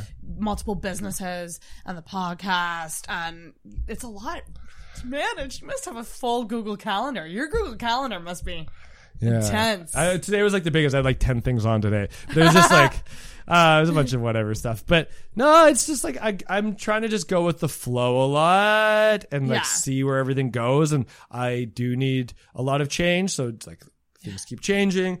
But, um, yeah. So I found like if I wasn't going this route of doing this intentionally, you know, the first person I want to date with, I could see myself getting infatuated with her. Um, but then she was really busy. It was like, no, I'm trying to date multiple people. And then it, it just like immediately the day that I was supposed to see her and I didn't, I just ran into somebody. She was there and like built this connection with somebody that I had known from before when I was married. And oh, um, okay. yeah. And so then when another date was, went successfully. So now like I feel like you can get sick of people pretty quickly. Um, I just lucked out with my wife. right place, right time, right person, right time. Um, but now it's like, yeah, I can kind of see somebody, see a friend, see somebody else, see somebody for three days, see somebody for a week, and then see somebody else and just like always have this transition of these totally different personality types and different people Yeah. and not get sick of anyone and we really being trying to be respectful of their feelings and you know what is important is just got to be two-sided communication so i'm going to be so transparent and open which i always have been i'm okay with being vulnerable like as as much as i am on this show i Right. you know you'll be able to google my name and find this episode so anyone i'm dating can hear all of this stuff but It's I, true. I like to be that transparent in person um, but i feel like if it's not reciprocated there's there's not too much I can do about that. I can try and like intuit when they're not being open, but if someone needs something more, if they need something sexual, Right. if they want me to be spending more time with them, if they don't like what I'm doing with other people, they need to express it so we can talk about that, see if there's something we can do to improve it, or if I can say, well, that's not something I can change, or yeah, I would like to make you feel better. You know, Right. Don't So know until someone adult, tells you. adult conversations about it. yeah. Like I think for so long, people avoid talking about like the elephants in the room, and really it's just a matter of being like, we're both adults here. What's going on? yeah. Like, just tell me what the heck. Like this sucks, and I know we both hate doing this conversation, but like, what's going on on your end? Yeah. Because something's up, hmm and it's a matter of having those conversations. That's probably how you could keep them Totally. so mature. and it's fun to have like we talked about that build up so with Yeah. that there's like that mystery of like not knowing something where it's, it's like okay tonight you're gonna come home with me we're gonna have sex for the first time it's like oh okay it's kind of better when you like don't know for sure Oh, yeah, no, yeah, you th- should never cer- say it. like and it doesn't just apply to sex but there's certain things where it's like it is kind of nice to have a bit of that mystery like when Yeah. you're so so so comfortable with somebody that you know them so well everything about them inside and out and you're getting married and okay but now it's wait now it's like there's no mystery left um Well, I mean, you, I mean, and you said it. You people get sick of people. yeah And this is this is just a, unfortunately a fact of relationships and life. And I often think about it like when with my last boyfriend, which was seven years ago, like he emotionally cheated on me with his now wife. But in order for me to get over that, I had to recognize it was fading out. It, it it it faded out, and it's not me personally yeah but it's the dynamic. The dynamic gets stale mm-hmm. and it died. And that's just what happened. And it can be hard for people to understand that sometimes. yeah And that's why like when whenever I talk about cheating it's touchy territory, but like I often am just like you do kind of as the person who got cheated on need to to realize that happy people don't cheat. If you were fully happy, you wouldn't cheat. yeah i and that's that's tough but it's fucking true Yeah, I think that's fair. That yes, if you're totally in love and getting everything you need from this one partner, you would then you not then you won't. That's true. But yeah, if you're not personally happy, or somebody I'm dating has cheated in every single relationship, and she's just this brilliant energy that just like gets joy and wonder from everywhere and loves people so much and people fall in love with her right away. Um this great big energy so great that kind of polyamory is more open now. It's like, yes, you should never ever be in a monogamous relationship again. Yeah. Of course, you've cheated on everybody. You've had these horrible restrictions. You are a rebel. You you have all this love, and You're you know you're never going to be 100 percent happy all the time. So right it's just yeah that didn't work and if you just were polyamorous and you know your partners were open to it and you had this different type of relationship structure it could have worked Exactly. differently um and with polyamory you could potentially have someone in your life forever which you can anyway for, for anyone who's getting married now and is going to be together for 60 years like good for you usually people only did that because they were forced to because of like um jesus and whatever yes very true but um, some people are gonna do it and be happy forever and not and cheat. that's and that's some a people. thing. Some people It's are just- very monog. Some people are monogamous ones. Mm. What's that? There's a quote from a movie that's like, um, "Have you ever seen Up in the Air?" No, Oh, you should watch Up in the Air. I've seen Up. Up in the Air with George Clooney. There's a quote, and I'm not, and I, I'm not going to say it exactly, but it's like something like, "Some people are meant to be monogamous swans, and they're supposed to be one person. They're happy with one person, and they do the same things, but humans are more like sharks, hmm. and we move around." Yeah. And like it's just like and I, I really identify with that quote, even though I do think that I'm I am a monogamous person. Yeah. Deep down, I think I am. But I do identify with that in a in a weird way. Interesting. So you feel you have both feelings. So Kind of, For me, I've been having this conversation lately that I'm wondering if a lot of us, I'm wondering if I have just conditioned myself my whole life to have certain feelings. Like, Yeah. just I, you know, I've recently, my whole life, just talked to so many people who are so obviously bisexual in some way. They're on some spectrum.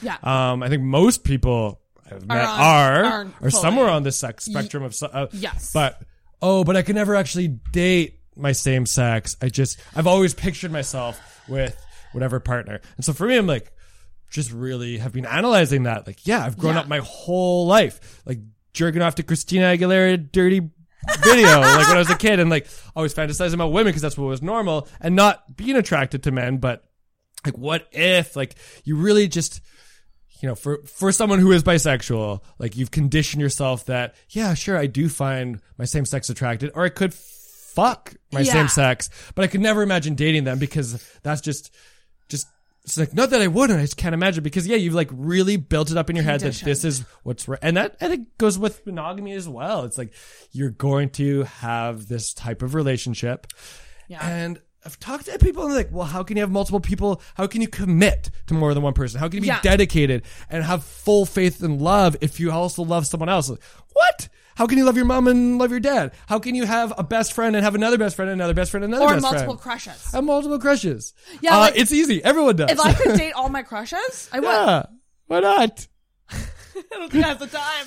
Yeah, that's the thing. And people are also I couldn't keep up with it. How can you date multiple people? Or even someone I started dating was like, so like, how many people is like the right amount to date? Is I don't know. There really isn't an answer. It's just like whatever is working. Just Yeah. like you, your friends coming out of your life. Yeah. Um, this is a lot more work for sure because there's more open communication. It's not just like, yeah, we're hooking up, we're seeing where it's going. Oh, we're going to, you know, see each other a couple times a week for three years and slowly be in a relationship forever. And Yeah. eventually we move in. It's like, no, this is very intentional.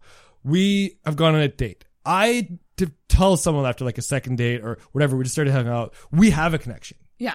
do you do, and- and that lets the other person be open do you feel this connection like i feel like you can tell a, a new friend that you've you've met that you love them. Like you can Right. have love for someone right away. You're just not supposed to say it for a while but like you can feel that love. That's true. and so to talk about that and what this is and what you enjoy from the other person for me like i've always been open and transparent but now i'm being so intentional about it. And Right. holy shit the people that i'm with like just it's really worked. Like they you're you're just drawing them in. love it. Yeah, absolutely. You're, like you're so open about it, and you're so like but I've always connected, I think, really well from a young age and my whole life with women because I can be open about my feelings and emotions. It wasn't until like later in adult life that I've had more guy friends because I've found other guy friends who can be open with guys. It's hard for guys to be open with guys, but that's one hundred percent true. so that's why I'm- I've always been, yeah. I'm pretty. You, that's why I probably have a lot of heart to hearts with your female friends, Totally. which are there's. I find I honestly find sometimes having a heart to heart with a male friend more interesting Mm-hmm. and intense than with a girlfriend. Hmm. I don't know. I think it's because we. I, I do think men and women do think differently. Yeah. I, I, I do feel that way. Um, so I think it's interesting when I get perspectives on things. Yeah. And going back to what you said about like, you know, like having multiple partners and stuff, I think it's it's weird that there's these two kind of archetypes. There's the, oh, what a great love story. They met when they were in junior high and they've been together ever since, and you know, it gets reshared and it's very sweet. But like, I th- also think it's kind of fucking cool to have multiple lovers and multiple stories, like multiple love stories, Totally. even though they might end, and hopefully they end good Mm-hmm. or not toxically. Yeah. Totally. But like multiple stories, and I don't think I'm met. Uh, obviously, I'm 32 and haven't had that monogamous love story yet. But I think I'm meant to have multiple experiences. Yeah. I'm a jumper. Not not so much a jumper. A I'm just waiting. I'm open to it. Yeah, for anyone who's like can do the online Myers Briggs personality test. Ooh, what are you? So great. I'm a EN uh, ENPF. are you EN ENFP? Yeah. That's me too. hey, We're the same. Yeah, and I think that that is so accurate. Yeah.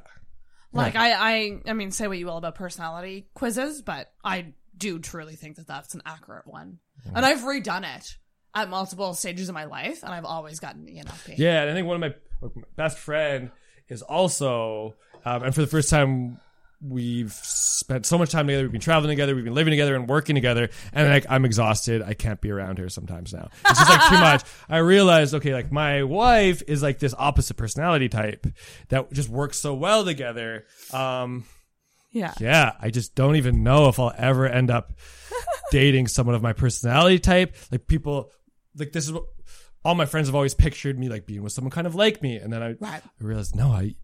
You need someone. I just need someone like totally different to ground me, to teach me. Yes. Um, like I have enough energy. Like the two of us in a conversation together, and then you bring in one more personality type like us, or like I'm talking to somebody and then you join. It's like Yeah, if okay, we had an, another ENFP in here, yeah, chaos. we're not like no one's winning. When there's two of us, like okay, we're just taking turns. We're actually having a great conversation, but you add more into it, Yeah. like someone's gonna feel like they're just losing in the conversation. I'm like, okay, just you take over then. That's true. Like I have my best friend is she has the same this is weird. Almost identical birth charts and personality types. But she's the introverted version of me. Yeah. So she just does things a little more introvertedly and it oddly makes a perfect match of friendship because we get along enough but she does actually tone me down and calm me down when I need it. Mm-hmm. And I think that that is so like that's a cool thing. Yeah, But I'm open to. I'm also open to it all. Like I've been with people who are just like me, and it's been intense and amazing. And I do also appreciate the the maybe not the total opposite, but again, like a more introverted version of the ENFP, which would I guess would be an INFP. So, yeah. Yeah. currently the people that have continued to see and I'm talking to, um, there's three. One of them is much closer to my personality type and a bit creative.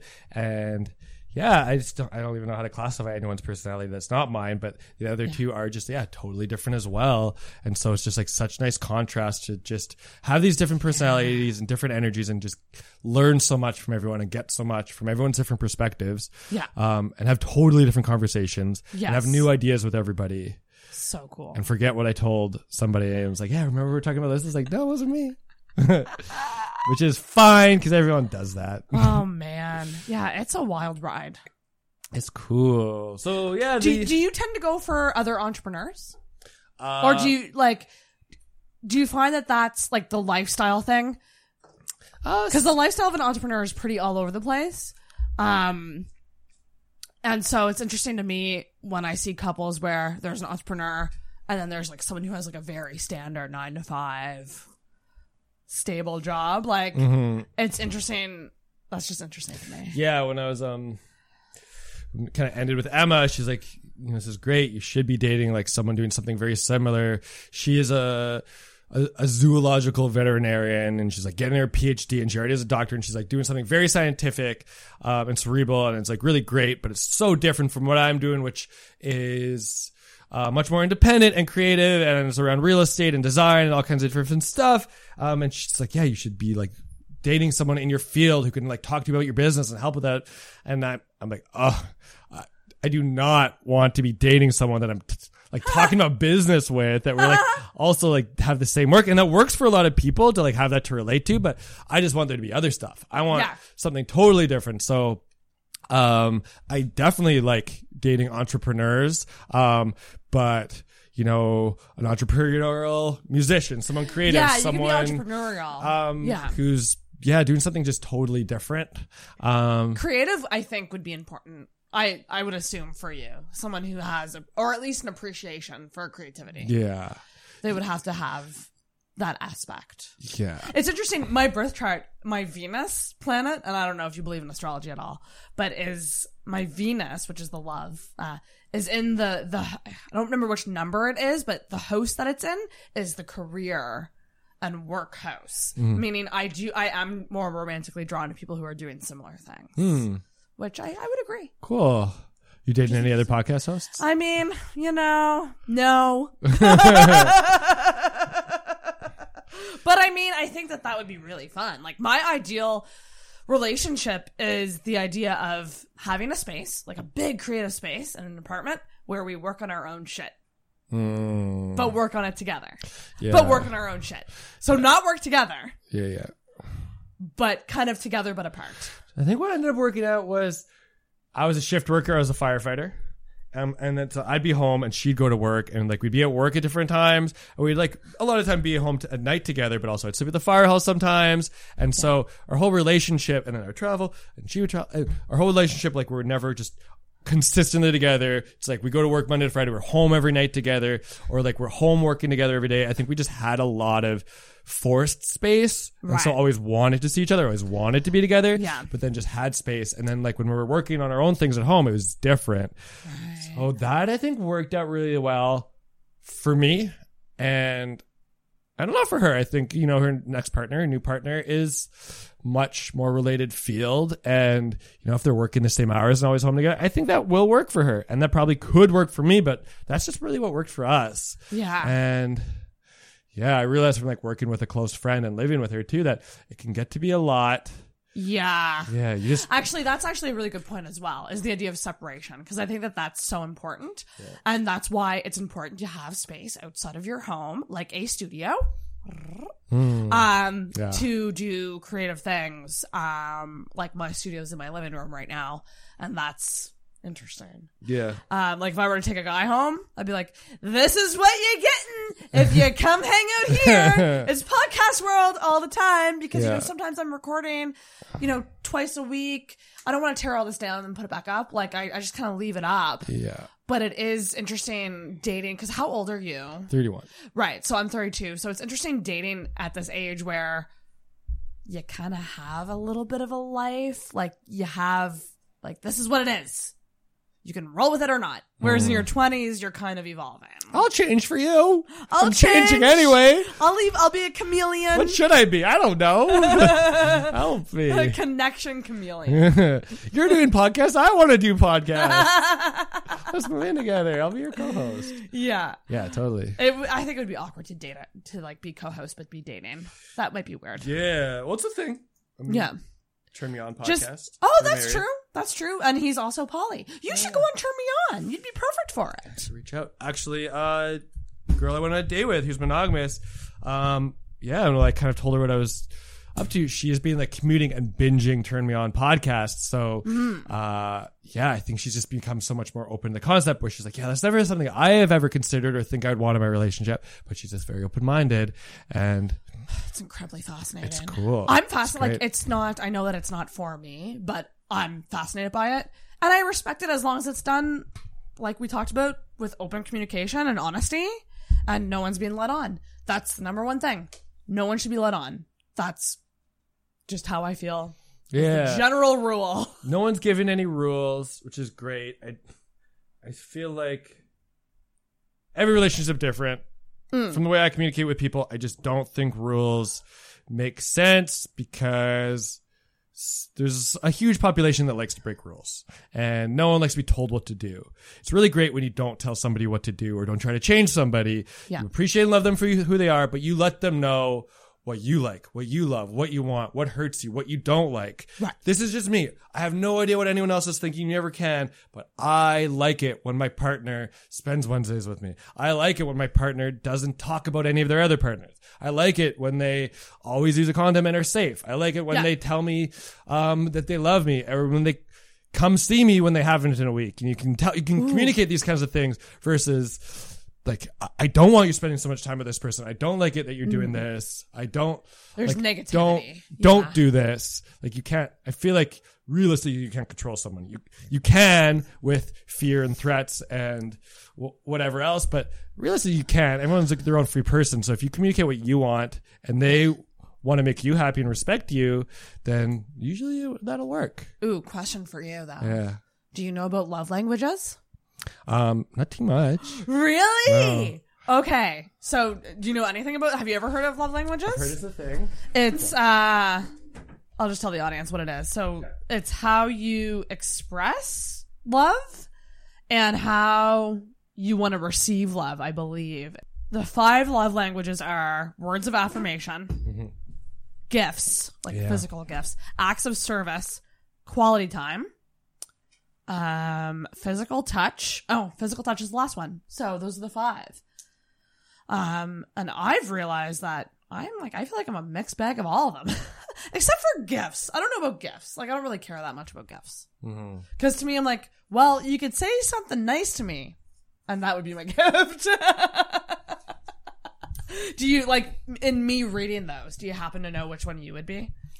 Uh, okay, say them one more time. So words of we- I don't that, affirmation. Sure. Words of affirmation, gifts, acts of service, quality time, and physical touch. Quality time. Yeah, I think that's a big physical one. touch. Big one Physical for me touch too. is a big one for me too. Physical touch is a big one. Yeah. Yeah, skin hunger, man. That's a fucking thing. Mm-hmm. Don't I know it? Like I have that with my friends. I'm, I'm like definitely affectionate with my friends. Yeah. I think it's important. Are you hu- like a huggy? Yeah. Yeah. You don't like the hug, right? I no, I don't mind hugs. You're afraid of hugs. I don't instantly go to them, Yeah. but like I will take them if they are given to me. You're a receiver. yeah. Yeah. Yeah, You won't with cringe. hugs. I I won't go there immediately unless I'm drunk. Yeah. Drunk hugger. Gotcha. if I'm drunk, I'll be like, Sid, come here. So once a week when you record. it happens. Yeah. We're at an hour 40 though, so we will wrap. But I would like you to let the listeners know where they can find you and what they should keep an eye on in Yeah. terms of on the social media with Yeah. Sid. I'm. I mean, you can find me pretty quick on Tinder if you swipe through for a while. um, yeah, swipe right. I guess if we don't match, that sucks. If you want to be pushy, you can find me. They listened this whole episode, so now they have a whole, whole understanding. Oh my gosh, what are we gonna talk about on our first date? Yeah, that's a good. I mean, that's actually a question, a random question I have for you is: is is it weird because you are now a podcast host? Mm-hmm. Do you ever go on dates and have they listened and been like, "I know a lot about you already"? Yeah, I've definitely met people through business and dates and stuff. You've listened to podcasts. They don't usually tell me right away. yeah, Um, but yeah, I think it's a good thing. It's a good thing. As far as like hosting goes, brand new view that I'm hosting, you're not going to really get too much about me, but like there's a whole bunch That's of true. podcasts I've been a guest on. yes, you've been you've been hopping to. around. Yeah, Yeah, it's fun. yeah, It's a good time. Hop around to those pods. Um, yeah, so I'm actually starting to record uh, a new concept. It's a limited series documentary podcast. Doesn't have a name. Um, I'm just gonna record for like a year.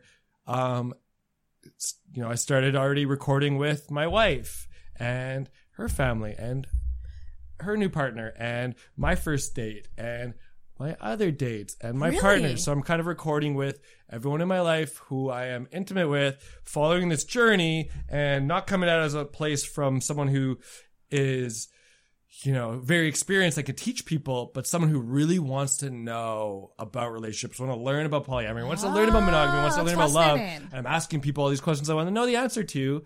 Um, I'm not doing it like a weekly podcast, but um, compiling, yeah, a year worth of my life and curating it into a story. that is so interesting. Um, and I'm, you know, I'm really into. I've always just had friends who are musicians, and you know, I'm starting to go on dates with musicians, so it'll be very musical, which is great. There'll be music all throughout, and and you're kinda- getting sound bites from your different partners. yeah, That's so cool. Definitely. And so instead of it being, so there'll be, potentially be two hour interviews, but we'll only use kind of clips and create a story. Um, And you can backlog that up and kind of pick away at it and work and then just release them. Out into the world. Yeah, I think it might just be like one season released all at once, binge Yeah, binge it. It'll it. be a story. You have to listen to the whole season. Sid, that's so cool. Yeah, this is like my first, I feel, real unique creative project that I needed. I wanted to be a podcast host for a while. And I'm really excited co-hosting Brand New View with Mark. We're interviewing Yes. entrepreneurs, blah, blah, blah. But we both know like it's a concept that's been done thousands of times. Um, Absolutely. Yeah, it's it's tough to be original with podcasts, but that's also okay. It's kind of like with business. Like it's okay that you have competition. Like it's okay that it's kind of a good thing that there's competition because you know that Yeah. it worked. It worked with one of them or a couple of them. So maybe it will work with yours. yeah. So that's so fascinating. So you guys need to also listen to Brand New View because it's Yeah, absolutely check Brand New. View. Check it out. Go subscribe. Yeah. Listen, there's some good apps. We have some cool people on. Um, eventually you'll listen to the relationship podcast. So that's something that I do talk to my dates eventually. You know, I, you know, I'm doing podcast and I'm starting to document my life, but I don't invite my dates onto it because I don't want it to affect the relationship. I feel like everyone I've talked to does want to be on it, whether I'm dating them or not. Like people really want to be on that. And I don't want to build a form of connection around them wanting to be a part of that. Ah, that's that's And interesting. I also don't want to pursue a relationship just to have someone on because I know they'd be good for the show. So trying to navigate this um, and have it be something that's exciting and fun, which it fucking is, because you can have someone in the studio and ask them questions like, "Was I really desperate or needy when I did this?" Um, did I give you that orgasm or was that fake? Like you'd ask people questions that you'd be like too embarrassed I to love- say in real life. So you should. I have a podcast recommendation for you. Now I know podcast hosts probably are overwhelmed with podcasts, but I have I for you specifically. Um, you should check out the Manwhore podcast. It's, Okay. it's an edgy name, I know, but Billy Procida, he's a comedian in New York. Um, he is poly. He has women on that he is hooked up with. Nice. So he started doing this primarily it was with past partners, past girlfriends, and they do just that. They talk about what went wrong, what went right, what did I do, how did I fuck up. But then he also has like a lot of like interesting guests on, Cool. like related to sex. You would love it. Very He cool. did oral sex auditions once, where he, yeah. So he, uh, he had a what was it him, him or did he find someone to, he found some he found a female friend that was like guys just weren't going down on her so he's like okay with your permission and it was with her permission uh, i'm gonna arrange five guys to come in and go down on you and then we'll talk about it after and that was the episode Wow. so he would do a, an interview with them before they went in the room, being Yeah. like, "So how do you think your oral game is? How what do you think?"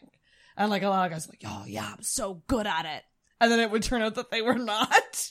It was, but it was all like they That's all wanted to do it. But he does things like he's very edgy with Sounds what like he fun. does. Yeah. But he's been doing it for like four years now. Yeah. I would highly recommend you check that out just to see how he does it. I've it. been searching for someone that's doing something similar, so it sounds like he already has my concept. I'm not even gonna do mine anymore. no, no, it's it, I wouldn't say that it's documentary style. Actually, that- it's more like this. That was the original concept. Was yeah. Um, I- went on dates with a couple entrepreneurs. I was like, oh, I should bring them on Brand New View, and my producer was like, no, that's its own podcast. Like, if you're gonna be bringing your dates on anyway, like create a show about them. Like, oh, Exactly. oh shit, because I'm very transparent. I can like be open about that. So I, I thought I'd start bringing them on and like doing that kind of thing. And as soon as I started bringing people in the studio, I was like, oh no, this is something more. Yeah, and it's and it's cool that you, that's a good thing about podcasts. You can find little pockets. Like I'm doing a dating podcast soonish, Yeah, uh, where gonna kiss some dudes. gonna kiss some dudes, and that's also kind of interesting that you mentioned about like the the dating and not dating for the content, which is kind of exactly what I'm gonna be doing with this podcast. I'm gamifying my dating life. Uh, but you'll hear all about that in the intro to this episode. I'll break it down what that podcast is Yeah, and why we have a goal of kissing five dudes. five or not fifty. Um, five's more realistic for me. Um, because the idea is is that we want to meet new people and get out of our old habits Right. with our comfort zones. Right. So I'm very ha- like I have a fuck buddy who I'm very happy with. He's a great kisser. He's great at many things. Mm-hmm. But I'm looking to get out there. Okay. And this is gonna motivate me motivate me to do it. So each week we talk about did we go on dates? Did we meet anyone? Are we talking to anyone? Cool. Did we get kissed? It must be the two of you. Me and Shannon. My Yeah. friend Shannon. I can go kiss five dudes tonight. Well, that's the thing. So and that's interesting. Like, I'm not gonna just like go up to someone and be like, "Can you kiss me?" Because I need to kiss five. Like, we want foot popping, real, Ooh, yeah. organic, and Yeah. natural kisses. Juice is flowing. yes. Yeah. And so I will not be telling them about this dating podcast, although Mm. it's gonna be hard for me to keep it off my personal social media. But Do you think you'll bring them on the show?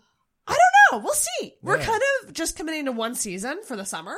Yeah. And then we're gonna see if people enjoy it. Because Hey. if they enjoy it, You're a monogamous person. What if that first or second kiss is someone you want to keep seeing? that's someone I've that's something I've show thought about. over. Yeah. Or you just what I or you thought just about. don't pursue it. I So that you can kiss more people. But it's also not limited to Tinder. So the whole point is is that I need to start cultivating connections, kind of like what you're doing. Hmm. Like if if I feel like I have a connection with a friend or someone I know in real life, like I'll just tap into that and be like, "Do you want to go on a date?" Yeah. Like it's kind of about being ballsy and just being like, "Fuck it." Like, there, what's there to lose? Nothing. Nothing. And I know with me, like a gym membership, I'm more more more motivated to do it if I know that there's like a challenge. Hmm. Yeah, like not wasting your money.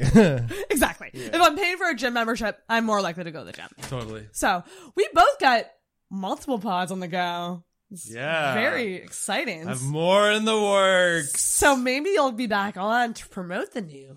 Yeah, in a year. It's actually gonna be like thousands of hours of footage edited down to like ten hours. It's gonna be like a story. insane. If it's done right. Yeah, with like That's so music crazy. throughout and everything like interlaced and just like a flow and a story. I don't know. I've never written a script to like do something like this, but pretty pumped. Hard part is like I started recording, then like didn't see a couple people. I like took two weeks off already. I'm like, I'm not journaling my own personal story, which I Ah. think there has to be a narrative. Yes. Like it's not going to be like I don't think you'll hear me interviewing the guests. It'll be like narrative, people talking, narrative. Yeah, you should be recording like little audio diaries Mm-hmm. as well. Fuck, that's a lot.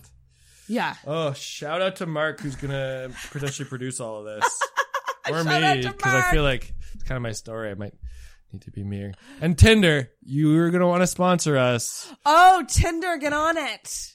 Yeah, That'd be amazing. Has to be Tinder. Met my wife on Tinder. Hinge is a big podcast sponsor. Yeah, it just Th- You'll hear a lot of Hinge ads on. I just haven't gone on a date with anyone on Hinge. I've gone on like a five million dates from Tinder. make it happen. If anyone can make it happen, it's you. Yeah. I met my wife on Hinge. Wouldn't lie though. That's the thing. Like it really just makes so much sense for Tinder because it's all Tinder success stories. But I don't even know if they need to advertise on podcasts anymore. Right. Probably not. Um, but yeah, we're gonna we're gonna wrap her up. Thanks so much for coming on. Oh my gosh, thanks for having me. Uh, do you want to plug your other businesses as well for the people that check Oh out? yeah, yeah, yeah. You guys We didn't talk much business tonight. you guys into real estate, real estate investing, you have a place. Um, I have an Airbnb management company. You just do it all. You give us your place, we put it on Airbnb. We have like 50 on the go. Amazing. Ho- it's like a hotel. We got hotels all over the city. Halifax. legit. Um, also manage online. Host often. Host Uh, often. we- I love to host. I do it often. Hostoften.com on Instagram as well. at host often. Also have a cleaning company in Halifax, Soapy Cleaning. Get soapy.ca or soapycleaning.ca if you want to stay somewhere super funky in the city. I've been setting up, setting up themed units. Check out that. retrobnb.com. Um, I'm also doing a bunch of stuff with creative people where I'm offering spaces up for free, um, where you can do photo shoots and stuff within our units when they're empty. Um, and also starting to actually coordinate with musicians to have shows happen in really funky spaces in the Damn. city. So it's collaboften.com. Really doesn't matter how you find me, just send an email. Sid's Won't go directly place. to me, but I'm not giving out my personal email. I used to do that, but oh my gosh. You just get a lot. It's just, it gets overwhelming. You just, Oh, I you'd have a bit of a personal life. I don't know how you do it. You're really, truly, you're doing so much, but you're you're killing it. And I thank you so much for coming on and talking about some intimate shit Woo! here tonight. Yeah. A good poly episode. I don't think I've had a specific like one where it was like, let's focus on polyamory. We weren't trying to. You asked me where I'm from. I'm like, I'm from polyamory. Going, it doesn't matter where I'm from. Thanks so much, Sid. Yeah. It was a pleasure to have you on. Thanks for having me, sir. Follow Intoxicated, please, on social media, Facebook and Instagram, Intoxicated Podcast, and on Twitter at in underscore intoxicated, because we don't have that other handle because someone else has it. It's very unfortunate. But make sure you subscribe to both of our podcasts. Oh yeah, subscribe. Brand new view. Also, oh, find me Rate and personally. review. Backyard Horse on Instagram. Yes, Backyard Horse. You can. That's an open profile. Find me on Instagram. I will link below to all of Sid's things. If you want to go on a date, don't message me through Instagram. I'm definitely gonna assume that's a, sex worker or spam. If you want to ask me out, like do it roundabout. Pretend like you're an Airbnb client. No, I don't know. yeah, yeah, you get, be a little sneaky. Yeah, I'm out of people on Tinder. I'm like meeting people naturally now, I like that. like a real thing. I'm single for the first That's time what in I'm trying years. to do, So I'm really meeting people. I'm making a lot of friends. If you like, I love going on dates because I just want to make friends too, and I feel like a lot of that will just end up being friends. So if you just want to hang out and like grab a beer, yeah, reach out to just one of the things that One of the many me. things. use. You know, what? use your creativity, figure out a way. Send him a Reach cake. out to me. Google my name. Oh man, this was great though. But thanks so much. You get to end the episode with a very special bell ring. Dang. You gonna ding it? Oh wait. Yay!